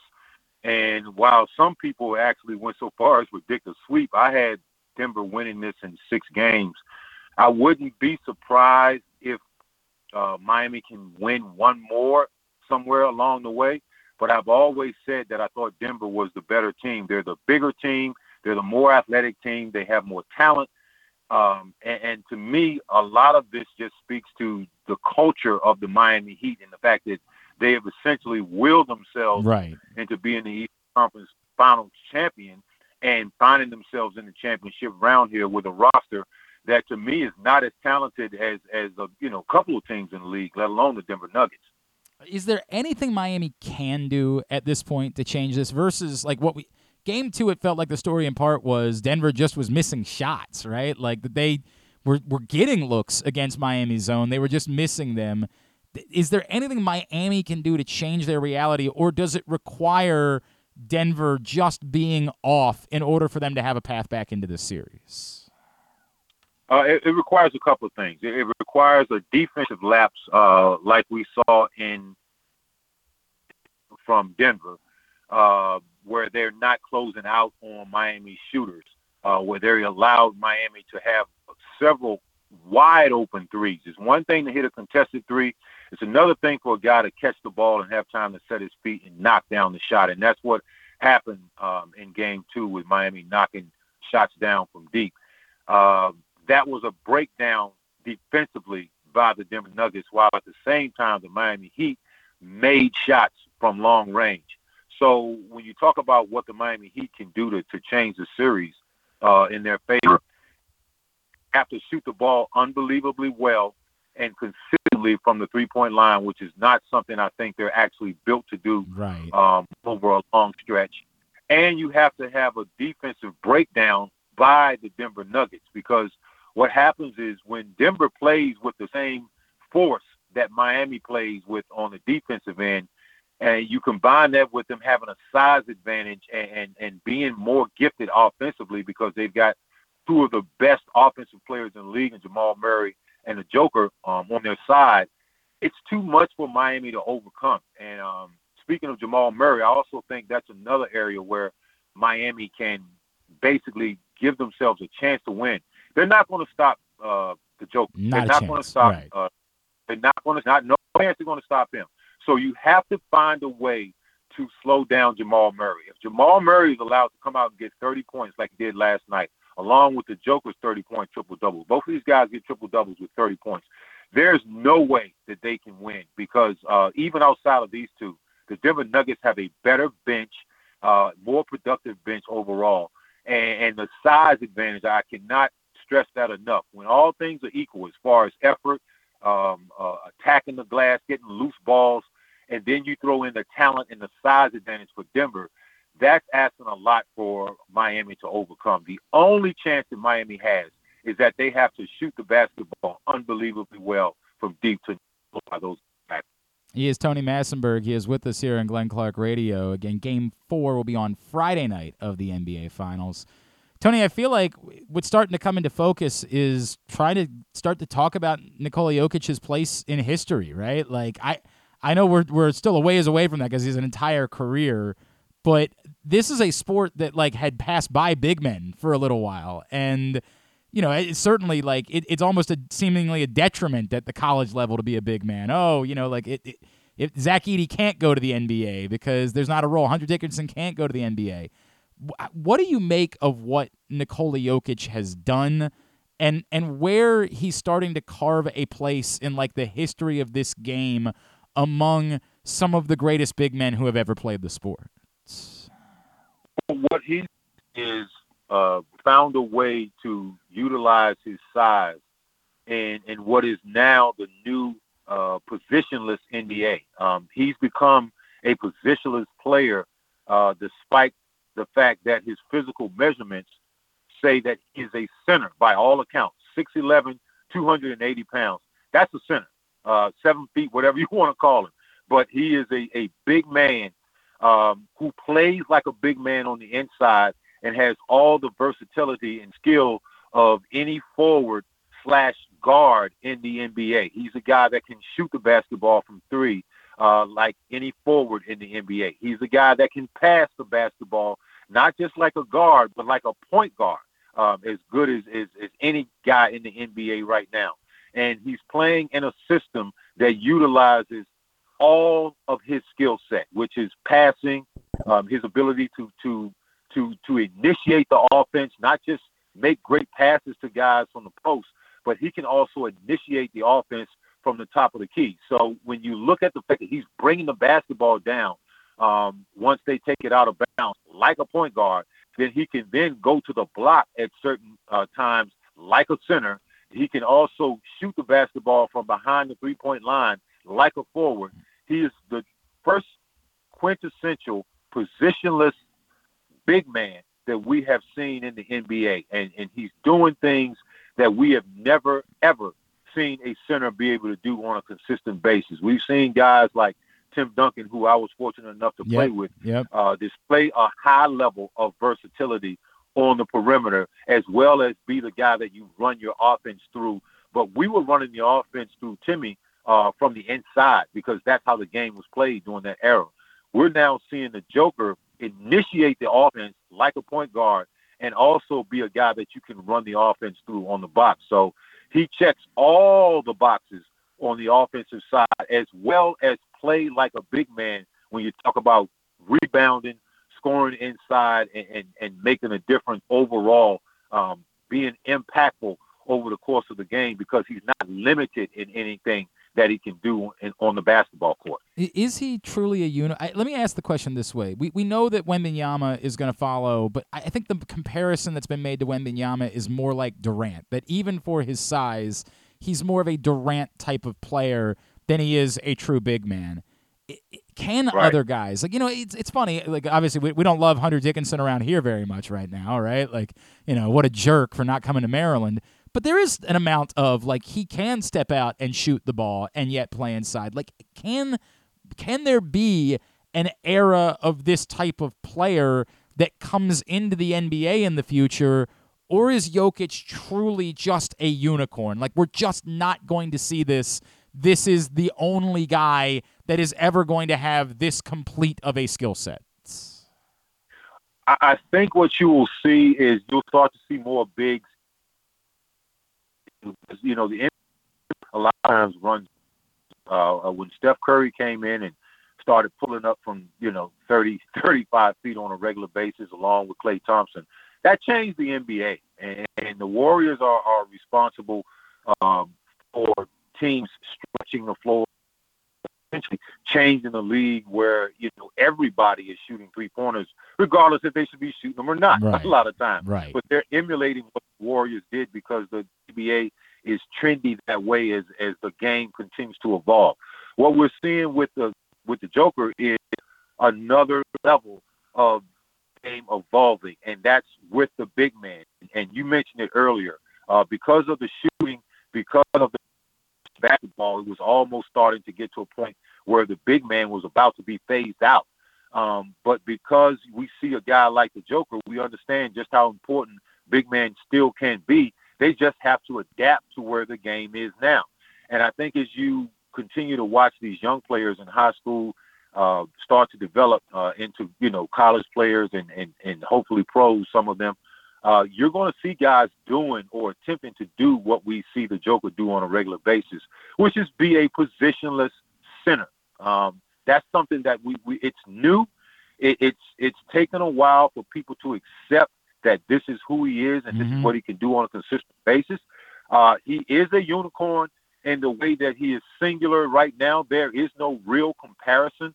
Uh, I played against a guy uh, named Arvydas Sabonis, Sure. who I think was kind of the joke, who was kind of the, the blueprint for the Joker, Mhm. I believe, because he could shoot threes, and and Arvydas was a tremendous passer of the basketball. But again, a lot like Tim Duncan, he passed the ball from the post most of the time, and and he played like a big man, um, but he could stretch the floor out to the three point line. So the game is evolving, and and the Joker is I'm going to say the first one we've seen to be able to consistently do it at a high level.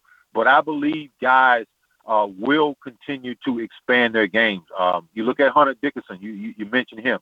He doesn't have the passing skill set, but the fact that he can shoot the basketball from the perimeter is a starting point. Uh, you know, for him to be something like the Joker. He's never going to be the Joker, but I'm talking about guys being in the mode of being able to be comfortable on the perimeter while at the same time doing big man things like blocking shots and rebounding. And uh, Victor uh, Wembanyama, I think, will be one of those guys, but he is he displays a skill level and an offensive uh, skill level in, in particular that is similar to Kevin Durant when you talk about his ball handling and his ability to shoot. Yeah, it just seems like more of a perimeter player. Certainly somebody's going to go to the basket, but more of a perimeter player, what we've seen so far. Right. And we'll see how that works in the NBA. By the way, nice problem to have, to have an ever capable 7 2 perimeter player. Jesus, what a world we're living in. Well, uh, he's Yeah. actually seven five. Yeah. But yeah, Yeah. yeah, you're right. Yeah, Yeah. this guy's seven five. I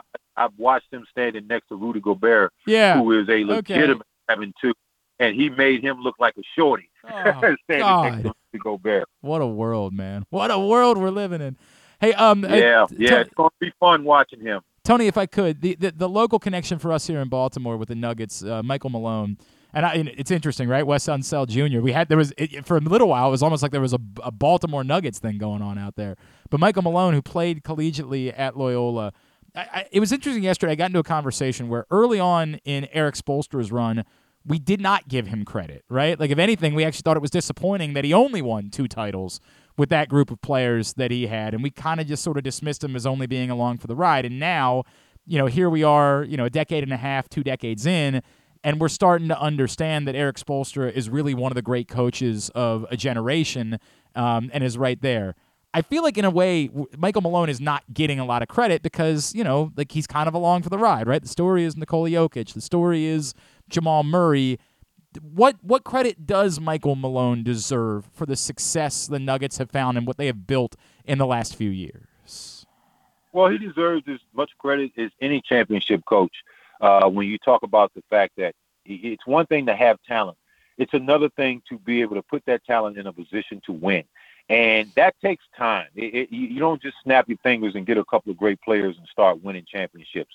It takes time. Um, it it took uh, it, it, took some time for Phil Jackson in Chicago to to essentially get to the mountaintop with the goat and, and Michael Jordan. They had to assemble the right pieces around Michael Jordan. Uh, the same thing with the Lakers. Phil Jackson didn't win uh, the championship every single year that he had Kobe and Shaq but he did put them in a position to start winning once they got that first one. Uh, it, you know, the same can be said for for uh, you know my all-time favorite coach, and Gregg Popovich. Yep. It took some time to to assemble the culture and the the pieces around Tim Duncan before they became a dynasty and started winning championships. And so I think you have to give Mike Malone uh, the, the, same cushion that we've given these other great coaches in the beginning. People forget about what it takes uh, to get to that level, and they forget about the road that that you know these coaches have traveled. And right now, Michael Malone has been on that road, and because he's now gotten to uh, you know another conference, you know uh, he's won the West, and now he finds himself in the finals. And it looks like they're going to be able to get over the, you know, get over the mountaintop this year. Uh, he deserves credit. He made the right adjustments after that horrible game too. He called his team out. Um, I love coaches who have the autonomy to to call out their team mm. because you know in the NBA culture nowadays, a lot of times it's risky for coaches uh, because we know teams will you know when things don't go well, you know the coaches are going to get let go of before you know the players are moved. They don't move players you know over coaches; they move coaches over players. So uh, for him to be able to do that and have them respond, I think says a lot about him as a coach. And I think uh, you know, if they're able to pull this off, which I believe they will, he will start to get the respect on a consistent basis that he deserves. Tony Massenburg, what all can I plug for you, my friend? I, always, I know lessons from Lenny is so important to you, but what else can I plug for you? Uh, that's really it right now. It's summertime. It's it's slow time for me, and, and, and you know, again, I'm just enjoying the, the playoffs and, and, and watching, you know, for some of the moves that may be made uh, you know, that'll impact some teams next year. I'm, I'm gearing up for the draft. So, uh, you know, right now it's, it's just that I'm, I'm going to start my own podcast here. Cool. Uh, in, in the next month or so, and I hope you guys will have me back to you know uh, kind of publicize that a little bit. So um, uh, that's really it right now. I'm just going to try to enjoy my summer and and see, you know, how much longer this series is going to go. I was really hoping that the, that Denver didn't sweep Miami because I wanted to see a good series. Yeah. So uh, let's see if they can make an adjustment, but it's it's going to be tough for Miami right now, I believe. No doubt. I think you're right about that. Yeah, Tony, you know, always open invitation. We love you, and we always appreciate taking the time for us. Thanks for hopping on with us this morning. Really enjoyed this, dude. Oh man, always. Thanks for having me. Tony Massenburg from uh, NBC Sports Washington, of course, longtime NBA vet with us here on GCR, Maryland legend. I just look, man. I get it. You know, we have every time we write off Miami, every single time we write off Miami or dismiss Miami, they come back and surprise us. So I should know better than to just say, I think the Nuggets are going to win the next two games and they're going to win the series on Monday night, game five at home. But man, it's just hard. It's hard to see it. It, it really does require the Nuggets conspiring to help Miami in order for them to win another game in the series. And they did, right? In, in, game two, they conspired to help Miami in the process, take nothing away from Miami, and an incredible um, adjustment that Erik Spoelstra made to go to the zone when he did. But it also required Denver just missing shots. And then, by the way, they still managed to get it back to the point where they had a shot to tie the game at the end. They're just, they're the they're better. They're better. I don't think Miami can fix this on their own. I think it would require something going wrong for Denver to make this series interesting again.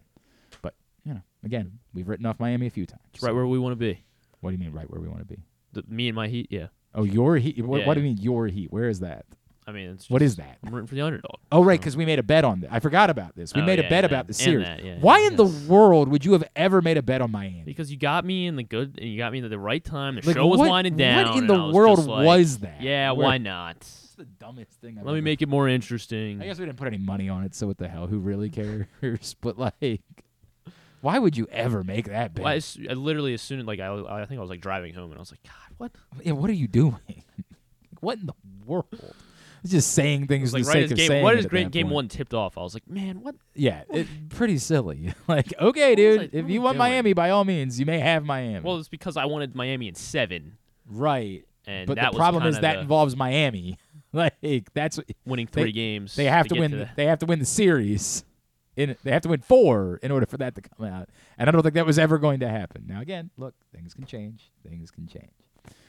Um, interesting. You know, we've been talking the last couple days about this. It, again, I, uh, I, I, I thought we thought that Kevin might have been able to join us this morning, but he's been a busy guy, so I don't know. Maybe we'll do that next week with Kevin Van Valkenburg. Um, I got a personal request from Josh Charles to put Kevin on. Um, that's actually how Josh came to the show years ago. Is Kevin and I used to do a weekly segment on the old radio station, and Josh was like, "Well, it's the best. It's the best segment in radio." I was like, "Well, thank you." And so Josh stuck around after that, which I appreciate. He's my guy. So uh, when I was watching Spider Man yesterday with the kids, uh, good movie. it, I, it it is a very good movie. The kids did not handle well the fact that it was a part one of two. Uh, see, I didn't handle that, well either. That I did not even though I well knew it was gonna be a part one. You know what's funny? I, I knew it, but I had forgotten that. and I was like, at the I- end, I was like, come on. And then I was just doing the math on like how long the movie had been, and I was like, they're not. They're not. Yeah, this isn't Oh right, right, is it? right, because it's part one of two, and then I was like, oh no, because I had already dealt with the kids with like. It was a bit more intense than the first Spider, the first Spider Verse movie was. Like there was just a little bit more, and maybe, or maybe because they were watching at home, they didn't feel the intensity the same mm. way. Like there were some real like moments of tension in this film, and like the kids were were jumping and antsy, and they were talking, and I had to shh them a lot because there were other people in the theater, right? Like, like there was there was like a don't do that. Like there was a lot of that going on. I don't want to give anything away. Um, and then I was like, oh god. And on top of all of this, they're not. It's The movie's not gonna really end, right? like on top of everything that we've already been through, it's just gonna stop. like, and so there was a hilarious moment when the movie ends, and like it hits them. The movie hadn't really ended. It was just over, and they were confused by it. And I said, "Well, guys, you know, there's." And I pointed at the screen, like when they showed he's gonna like, return. Spider Return and Beyond the Spider Verse. And I swear to God, my, my, my God bless my six year old, is just like, okay, well, right now, like they're gonna they're gonna do. We're going right into the other movie. And I was like, well, no, we we, we couldn't do that because we'd be in the movie theater for five hours if that was the case. And he said, I want to do that. Tell them that they can go ahead because that's what I want to do. It's like, well, no, like, but it'll be. By the way, soon's doing a lot of work when I say it'll be soon. Yeah. It'll be soon. Doing a lot of work in that sentence because I have no idea when part two Well, because like is coming part because this movie was supposed to come out. I think like because the first one came out in 2018. and I think the Was other it really 2018? Yeah, yeah. Was it, it was five years ago? And uh, and so like this one was supposed to come out. I think like And- 2020 or something. And yet, and and now yet it's in, 2023. in canon, and I'm using canon specifically because of it's it's a significant word in this film. Um, in canon, it's only like a year and a half removed from the Right, first film, right. I believe Like, is maybe not even that. I don't no, I think at one point he references he said, like, uh, what have was I been 15 months maybe. What have? I what have I been doing for the last you know year and a half? Whatever he said, like it was Yeah. something like that at the beginning of the movie. Um, anyway, so I was texting with Josh about it, and then I was texting with Kevin about it, and the whole thing. I saw this morning that like the assumption that Liv is just going away, according to um, Alan Shipnuck of uh, Fire Pit Collective, who I think is also writing a book about this and has had a few tussles with Greg Norman. Like that's not how Liv is operating. Like they are operating like no man, whatever this looks like, it's very much with a full Liv tour next season. Like they are operating the assumption of just free movement. Like players will just be able to play for whoever they want. Um, Got it. So I i have no idea how that works, And or the money will just be the same for. no idea. Okay. No clue. Okay. Right? Like, but they are operating as if, like, this isn't everybody just going over to the PGA Tour and the PGA Tour now encompassing some of the Liv concepts. Like, they are operating as though they're still very much two different tours and Liv will exist and might still be weeks in which Liv is running against the PGA. Like, I, this is so insane. Like the, everything about this is so bloody insane, and uh, you know, down to obviously, like every. I mean, every element of it is so nuts. But I, and again, it's weird for me because I don't care about golf, so like I, I don't. None of this really affects me in any way. I'm interested because it's interesting, but I'm not actually concerned. Like whatever they do will not impact my life in any form or fashion. But it's also been interesting seeing how golf fans have handled it, who's comfortable with just saying, "Yeah, I don't really care. I'm good with this." Like I just want golfers to be playing against. I, I don't get caught up in in who's behind it. The other thing that was interesting to me is that immediately after this happened, we saw two different reports. One, like the WNBA commissioner like openly flirting with Saudi Arabia, like, well, we maybe could go play games in Saudi Arabia. What? And then I, I, Albert Breer did a report where like he spoke to people in the NFL that said they absolutely believe that Saudi Arabia could end up buying a team.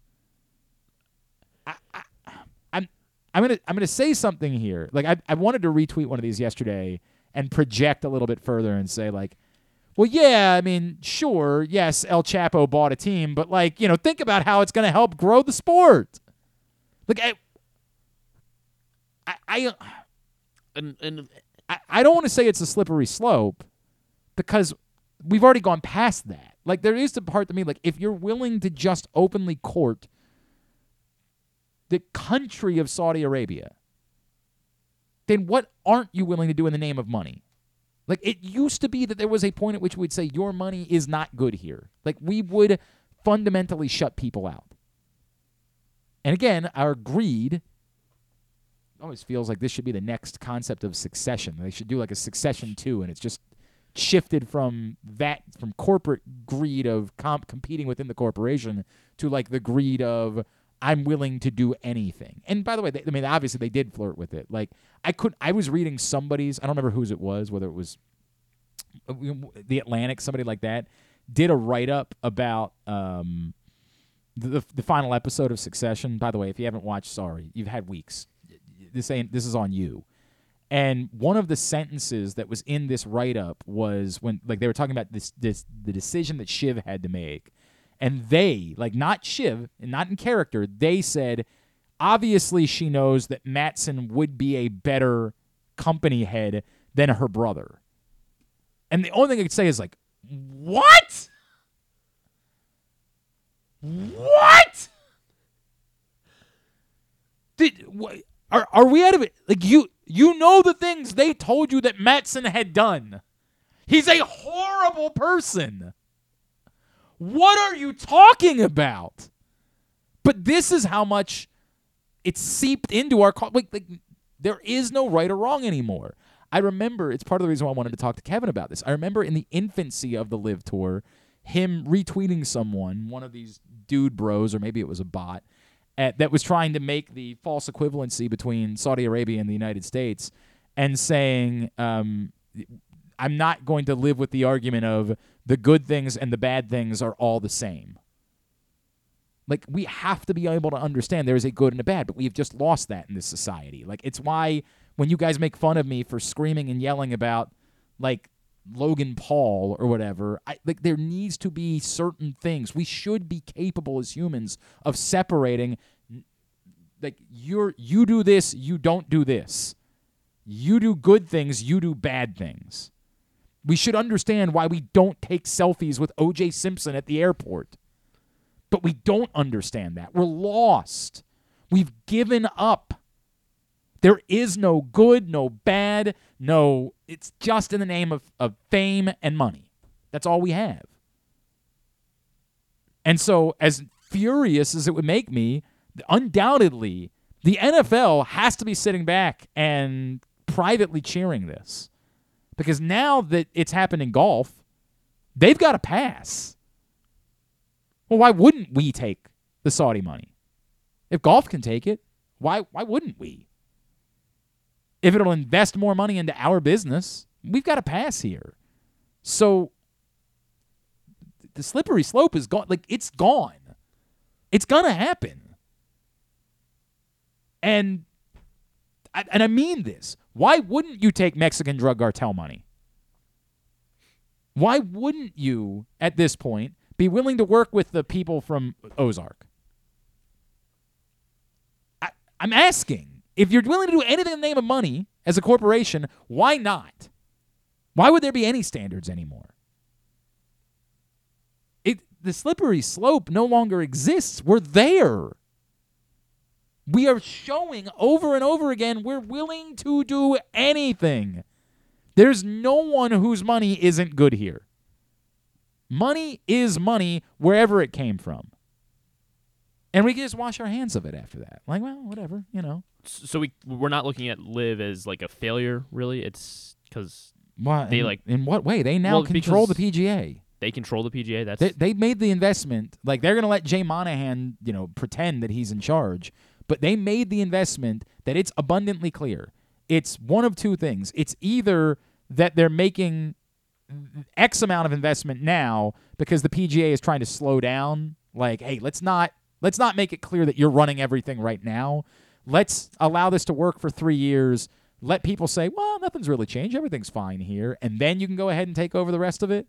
Or it's that they're making enough of an investment. That's how this came about. They PGA is essentially capitulating to the idea of they've got more money, they can keep suing us, they can keep dragging it because they're always going to have more money.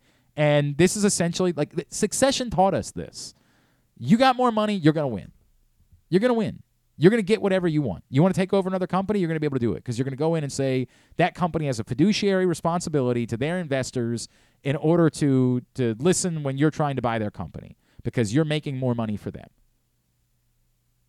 This is it's as much a, a partnership it is is kind of a hostile takeover. Like they've got more money, they win. That's the way it is. That's the arms race now. And a- again, at a time, there would be a fight. At a time, we would say, you don't just get to have more money, your money has to be the right money. We're not just going to do this.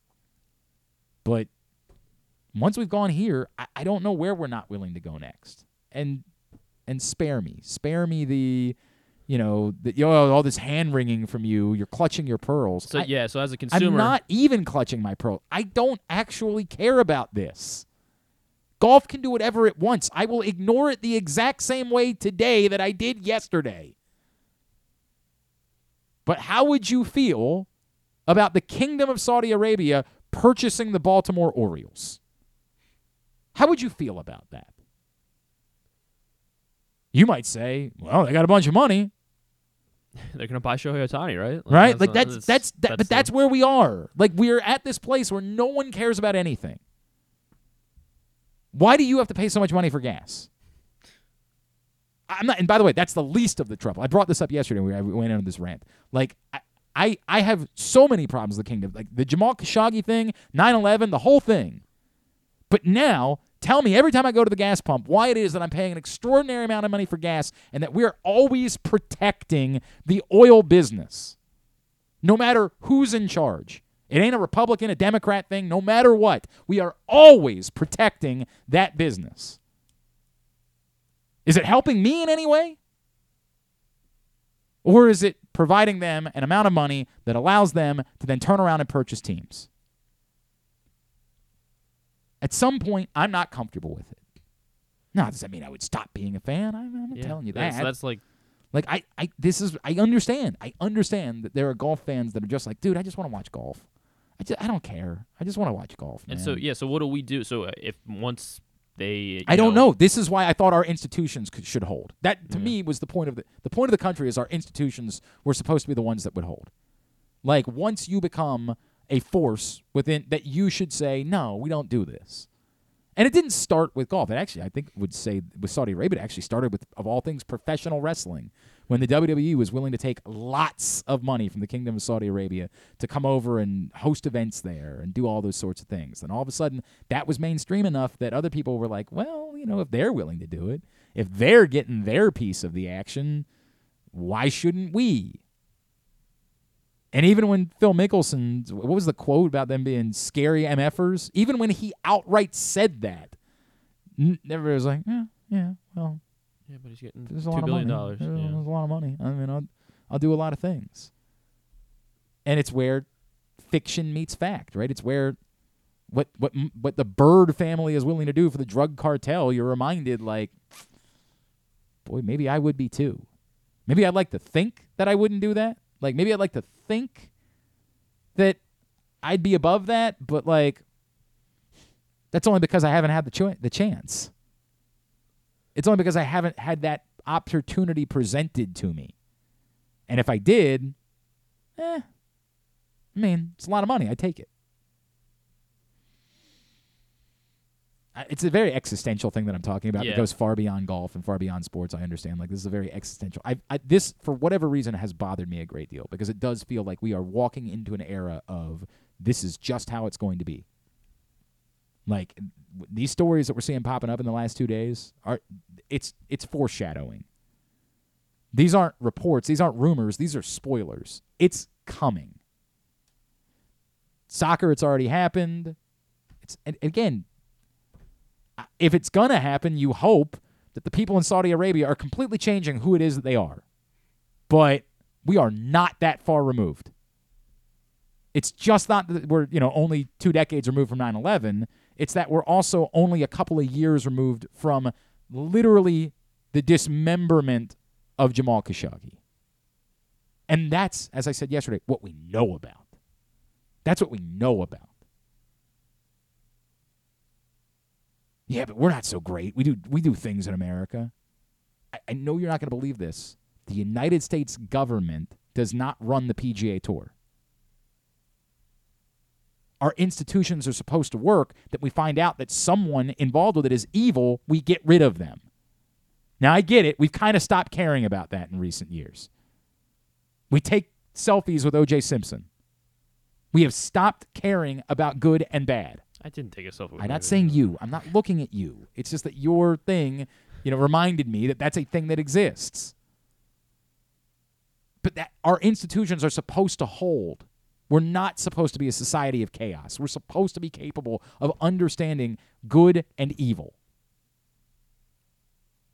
But we've lost. We have given up that in favor of money and fame because fame translates to money and I can do my one man army bit and I can rant and rave about it, and all the rest of you can be like, okay, cool, but how many followers do they have on Instagram? But at some point, like we were supposed to have institutions in order to protect from this type of stuff, and we've just given up. We have flatly said, meh, they got the money, they win. That's the end of it. And there's nowhere for it to not go from there bleak. It's like I'm predicting the Yeah. demise of the world in the moment. Very bleak conversation. We could do a Fighting Words Express too if you want. Uh, all right, we can t- we can do a quick 'Cause I version. don't have I don't have a you know set intro yet. You gotta get that know, done. You've had weeks. This is not okay. You want to do the segment or not? Yeah, I do. All right. Here's the deal. Next week, you got to have it in place, or the segment's killed. Okay. Understood. Understood. Next Thursday, you got everything ready to go. The correct imaging. okay. Everything done, or we're done. We're we're giving up on it. All right. all right. We'll briefly touch on fighting words when we come back in. Then we'll get a tidbit and two bit to wrap up.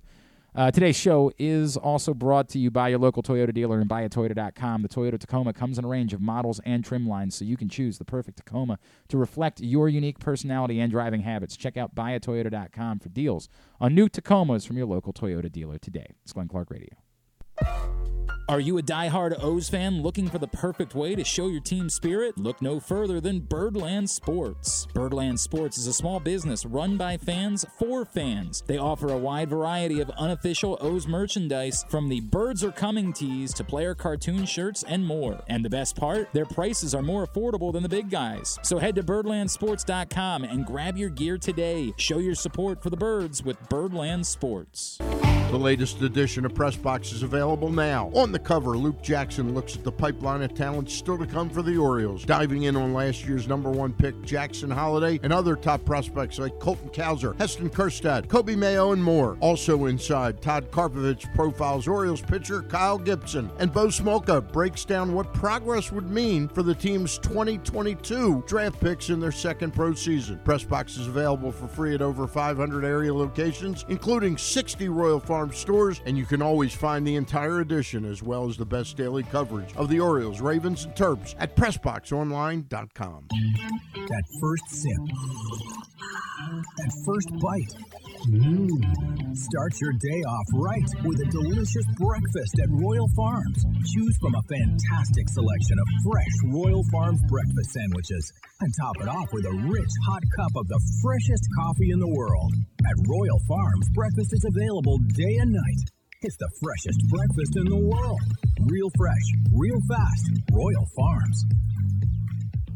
What air conditioning company can save 50% of your energy cost and qualify you for up to $7,500 in rebates? AJ Michaels. We do more, we do it better for less. In Baltimore and Annapolis, ajmichaels.com. Hey, O superfans! Marvel Superhero Day is coming to Oriole Park at Camden Yards on Saturday, June 10th, when the O's play the Kansas City Royals at 4:05. Be one of the first 25,000 fans, 15 and over, at the game to receive an exclusive Adley Rutschman bobblehead inspired by Captain America. Come out to experience the Marvel Universe at Oriole Park and arrive early for Early Bird Saturdays. Gates open two hours before first pitch with happy hour, live music, and more. Buy tickets now at Orioles.com/tickets. If you miss anything on the show, don't forget that you can watch full episodes at youtube.com slash pressboxonline, and you can download podcasts on Apple, iTunes, Amazon, and Grindr. Wait, did I say Grindr? I don't think that you would find it on Grindr. Not that I know it's on Grindr or anything, I swear. On second thought, you know what? I don't care what you think. Here's Glenn. All right, back in here on GCR. Today's show also brought to you by PressBoxOnline.com slash offers. PressBox is offering new sports bettors the best sign-up bonuses and promos from the seven legal online sports books. Go to PressBoxOnline.com slash offers right now and get offers like $150 in bonus bets from DraftKings after placing your first $10 bet or up to $1,250 in bonus bets from Caesars. Time is limited to get the best offers from all of the sports books. Go to PressBoxOnline.com slash offers and sign up today. Um, so let me be I was asked just by my buddy James Wagner this morning, like, what are the likelihood that the Orioles even play this weekend? And it's a fair question, right? I they they played the they played how many of the games they play in New York? They played the first game in New York this week, then they bailed on the second one. Yeah, yesterday Philly and New York got postponed. I mean, it certainly doesn't. It doesn't Yeah. sound great. I just, It I doesn't guess, look great. I guess the question, because I don't, you know, what's really funny. Like today, as I look outside, like I see the same thing that everybody else is seeing, but it does not look like it looked in New York. No, yeah. right. Like in New York, it looked apocalyptic. Today, it just looks kind of hazy. Um, I don't know. I really don't know because at some point it feels like Major League Baseball almost has to step in.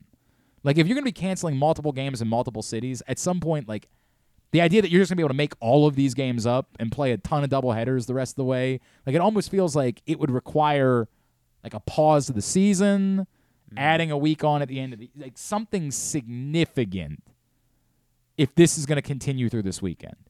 And I don't know if there are rules to like what the air quality reading has to be in order for a game to be played. I, I, really I don't know enough about the topic to be able to address it, but I get it. Like I'm planning on taking my kids to the game on Saturday.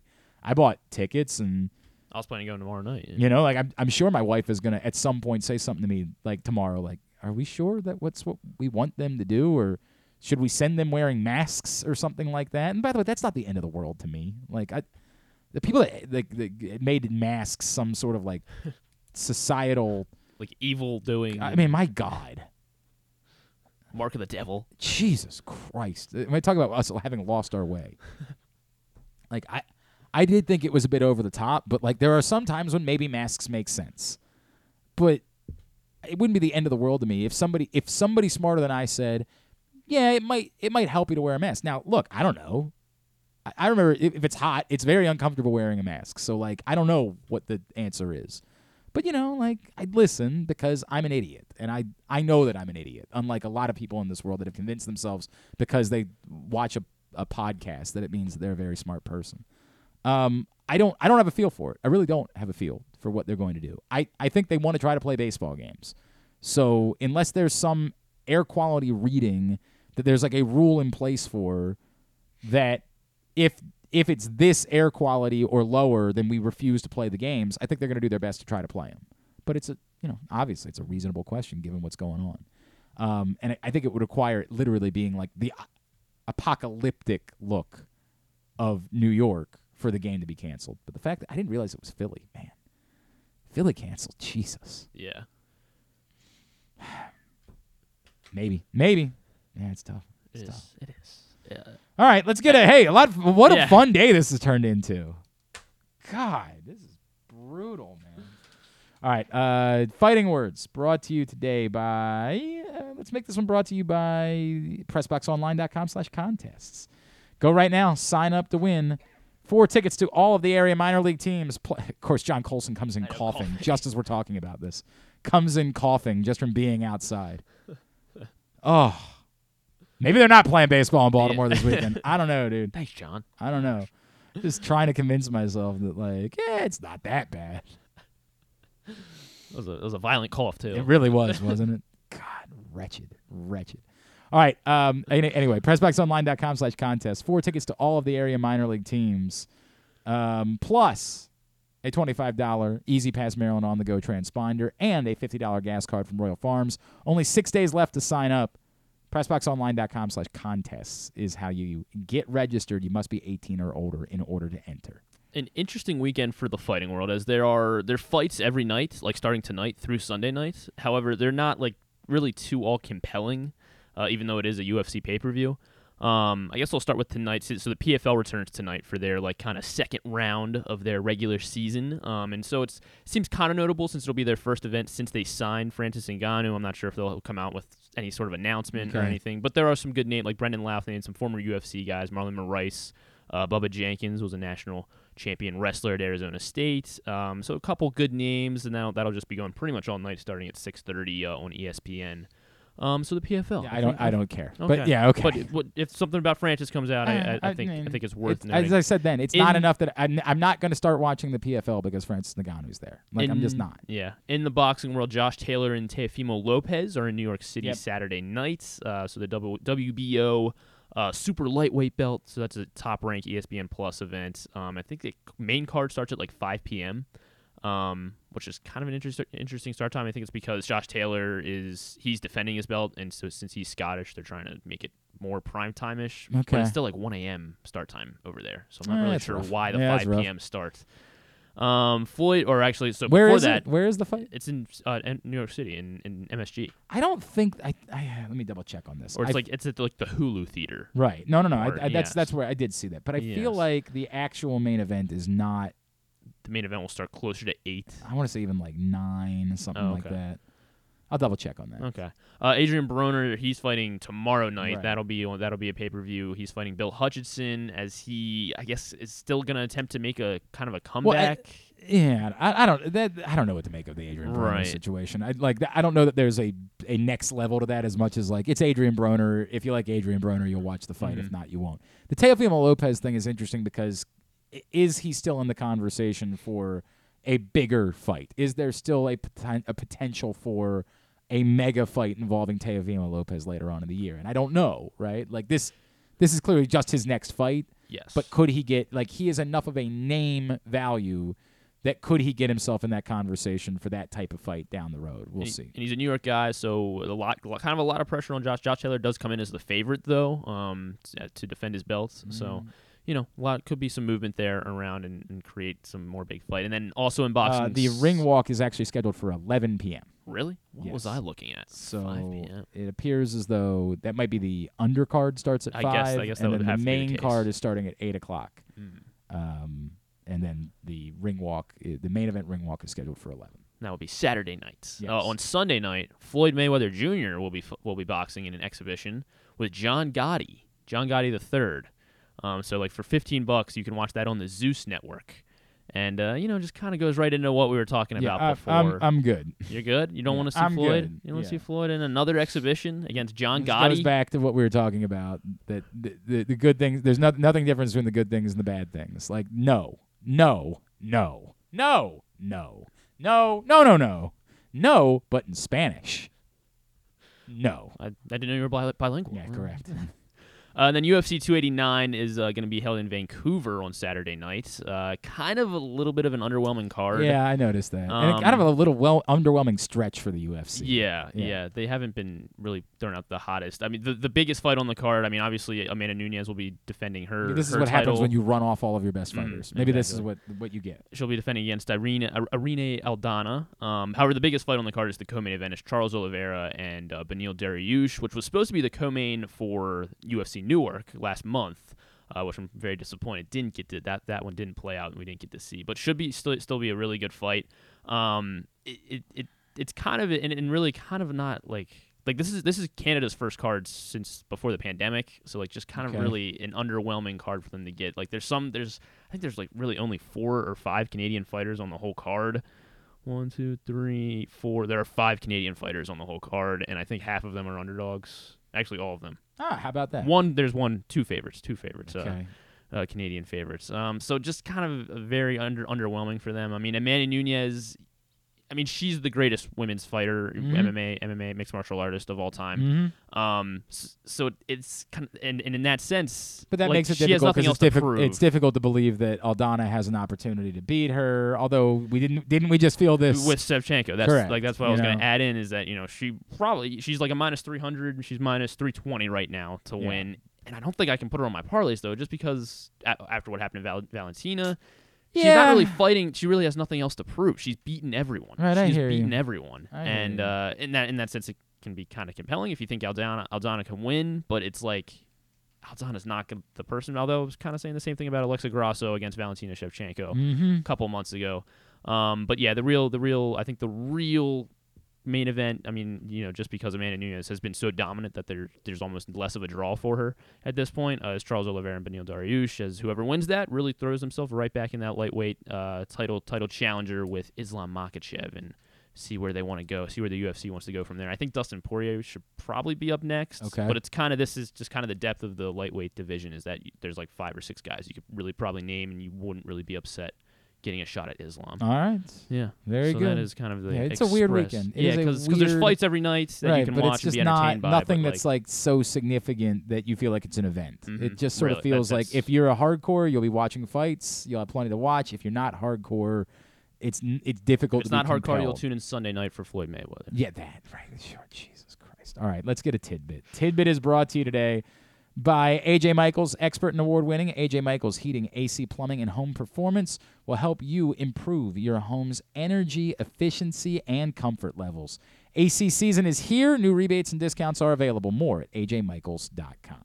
Nikola Jokic, uh, he's incredible. Keeps doing things that we do not have that we've never seen I've before. heard he's good. Yeah, him and Jamal Murray became the first pair of teammates in NBA history. This is regular season, postseason, NBA Finals, first pair of teammates ever to each record a 30-point triple-double in the same game. I'm not really night. surprised by that.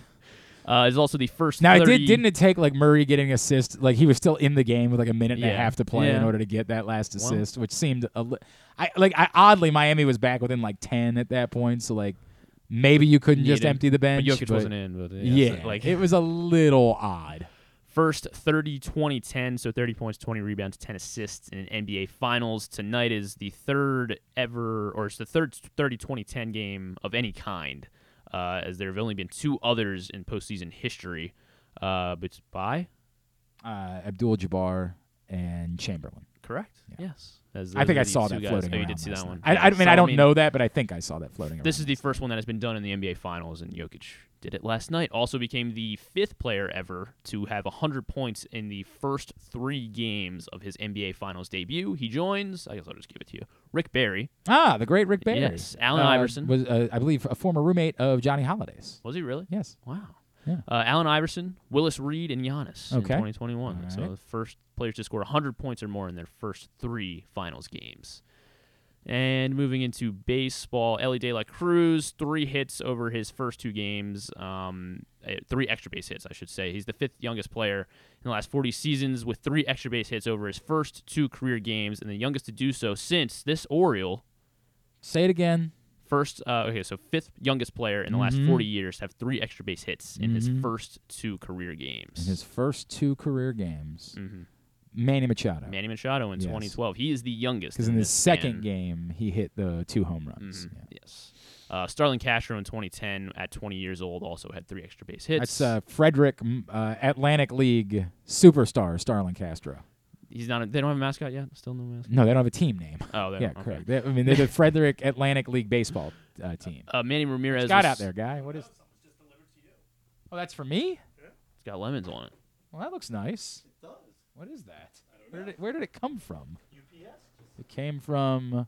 Oh, I know exactly what this. This is from John in Little Rock. He sent us some Oh, potato nice. chips. Oh, I'm excited John. about this. Oh, Uh, I, I kind of want to try them now because I'm not going to be here tomorrow. Can we wait until Monday? I mean, you're asking me? Yeah, we'll have to wait till Monday. Yeah. Yeah, we'll wait till. Mm, Yeah, I don't want to wait till Monday, though. Do right I now. believe they're from the Come and Go, by the way, which is what makes it even Oh. better. I believe he got them from the Come and Go. Ah, love you, buddy. Thank you for that. That's very kind. Uh, of you. Manny Ramirez. We'll Ben try him on Grieve, Monday. Also 21 years old when they had three extra base hits in their first two career games. Elly De La Cruz joins that list, fifth youngest. I mean, we- hit a 40 what, a a 500 foot 460 home run. I mean, Yeah, it was insane. yeah. Um, Bonkers. Other one I want to do with Messi, obviously going to Inter Miami now. Mhm. Miami prices. Inter Miami, uh, their their debut, their what, what do I want to say? I guess opening kickoff would be their the, their first game, July 21st. Their home game against Cruz Azul. Have they? Wait a second. They have not played a home game yet. Well, they're. I guess it's. This is. What, I guess what they're looking at for Messi's first debut with the club So would it- be July 21st. Okay, well that's different than their opening kickoff. Yeah. Like I mean, I don't Okay, know what you're trying to. I, I'm still confused as what th- his debut with the team. Yes. And Okay. They're looking at July 21st would be Okay, his debut. that's- so Wait, tickets that was were 100. messy. Yeah. His Yeah, Tickets were. yeah. See, I was setting it up. How about that? Tickets were 120 dollars on uh, Tuesday, and they are now uh, 375 dollars. So a 205 percent increase. Uh, in the tickets, ticket sales. makes once sense. once they decided, once they knew Messi was I mean, back. that, that- look, that makes sense. I don't know what to say. That makes sense. That's logical. And b- by the way, it'll probably be like that for the rest of the year. But like, there have been stories of t- things like that, dude. When Freddie Adu was with DC United, all of a sudden there was like a, a massive.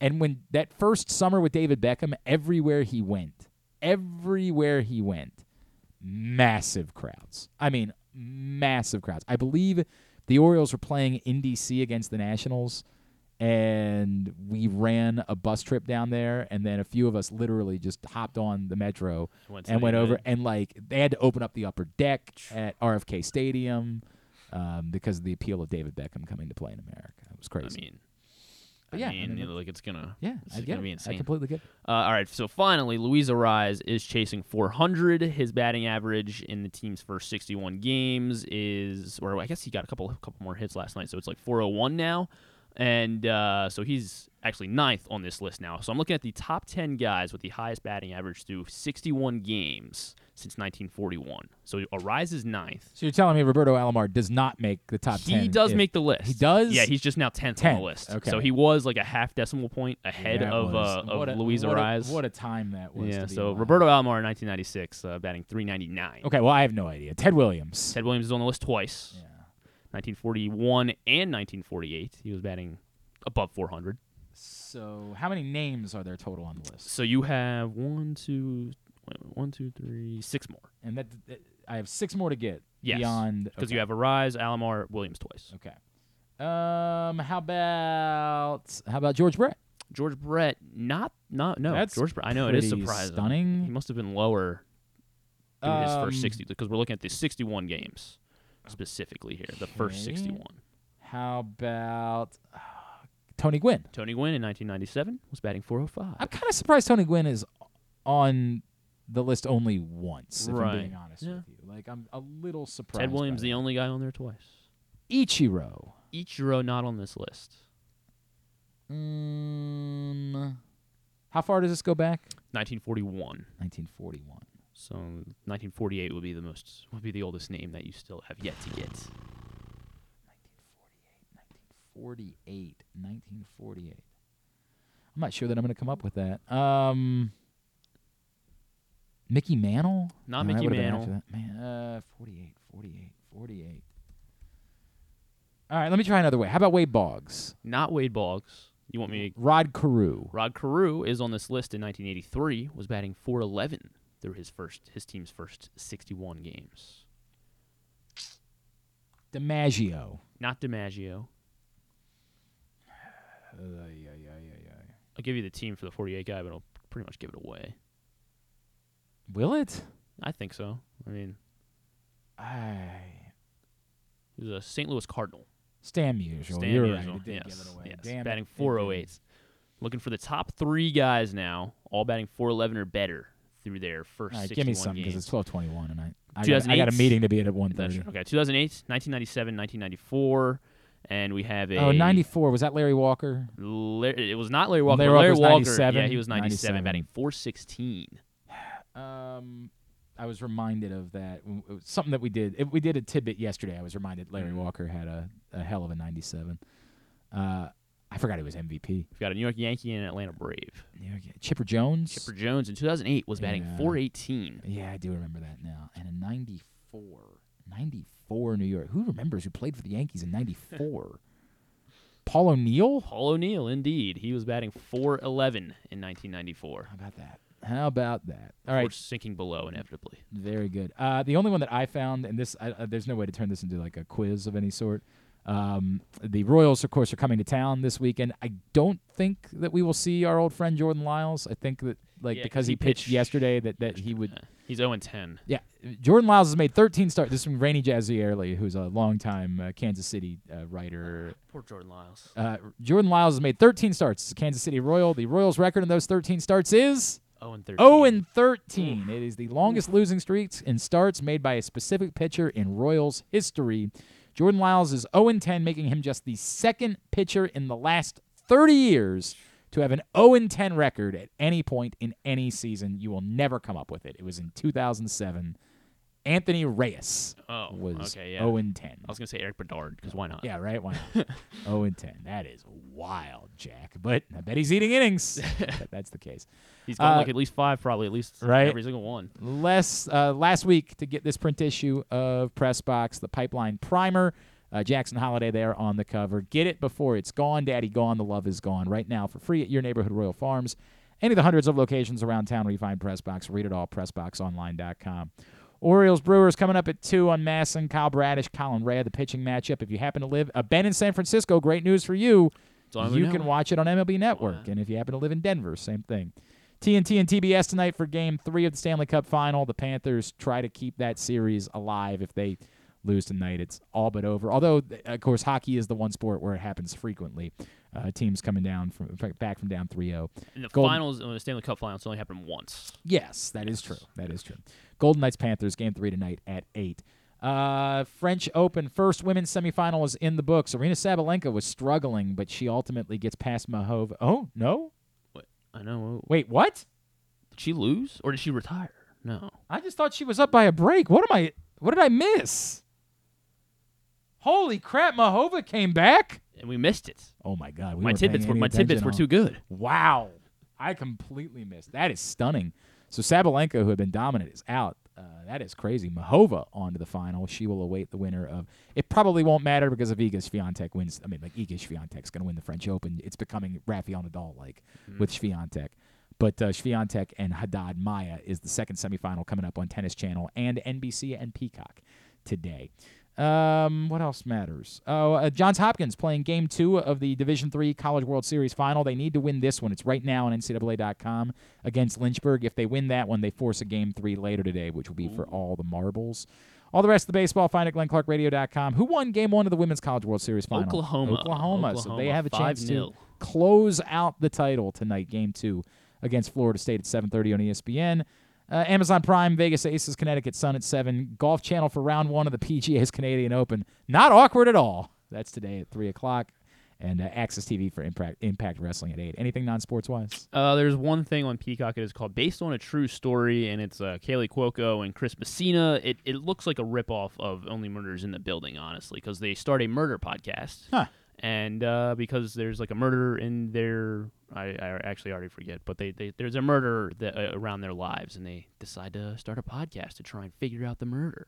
Uh, also, yesterday was always sunny in Philly. Philly uh, yeah, I 16. I they, by the way, thanks a lot for not being here and not Sorry. sending me I tubular. so I literally I meant- actually had did not know. I had tubular like set up and sent or ready to send to you, and I just Oh, did I, un, I was like seeing the tweets last night. I'm like, son of a bitch. Now I had on Wednesdays, my wife and I watch MasterChef, so I wasn't going to be able to watch it yesterday anyway. Hopefully, I'll be able to get to it tonight. Also, yesterday, an Arnold Schwarzenegger documentary. It's yeah, just I, I do want to watch that. Yes, I do want to watch that. Uh, and that will be it for the highlights. All right, very good. Thanks today to Tony Massenburg. Thanks to uh, Matt Sabados from the Bay Sox. And thanks to Dan Duquette. We'll get all of that up in the greatest hits section of the Oh my God, it's so good. tab at glennclarkradio.com. Uh, I am going to be off tomorrow. We had a death in our family. Um, uh, very sad. Our, our cousin's, my cousin's son, uh, Anthony, passed away. And we are, it's stunning. I mean, it's really stunning. Young man. Um, just just awful. Um, so I'm gonna be with them tonight and tomorrow, and I'll be back on when 105.7 on Sunday with Rita, and then I'll be back on Monday. But Stan and Griffin are gonna hold down the fort, and I appreciate that tomorrow, uh, so I can go be with my family. So thank you to them. Uh, do you know anything that you guys are doing on the program Uh, tomorrow? We'll stop at Delmarva, catch up with Okay. Felipe Alou, the manager of Okay. the Shorebirds. Uh, we're going to also stand. We'll put on Stan's friend Lee Lowenfish. Just wrote a new book uh, Yep. about the minor league baseball and, and Scouting. Mhm. Yes, kind of the death of scouting. Yeah, in and minor uh, baseball. Hopefully, we'll, we'll be able to avoid an Orioles sweep in Milwaukee Mm. and uh, preview I the Kansas City series. I hope so. All right. Um, that's all coming up tomorrow with uh, Stan and Griffin here on the program. Thanks to everybody at Pressbox, all of our great sponsors and partners, including AJ Michaels, Glory Days Grill, Royal Farms, Costas Inn, the Baltimore Orioles, All American Lacrosse, Birdland Sports, your local Toyota dealer, buyatoyota.com. Thanks to Griffin at Griffin underscore Bass. Follow us, Twitter, Instagram, and TikTok at Glenn Clark Radio. Have a great Thursday evening. Go, for the love of God, go Birds and go Hopkins baseball. Duke sucks.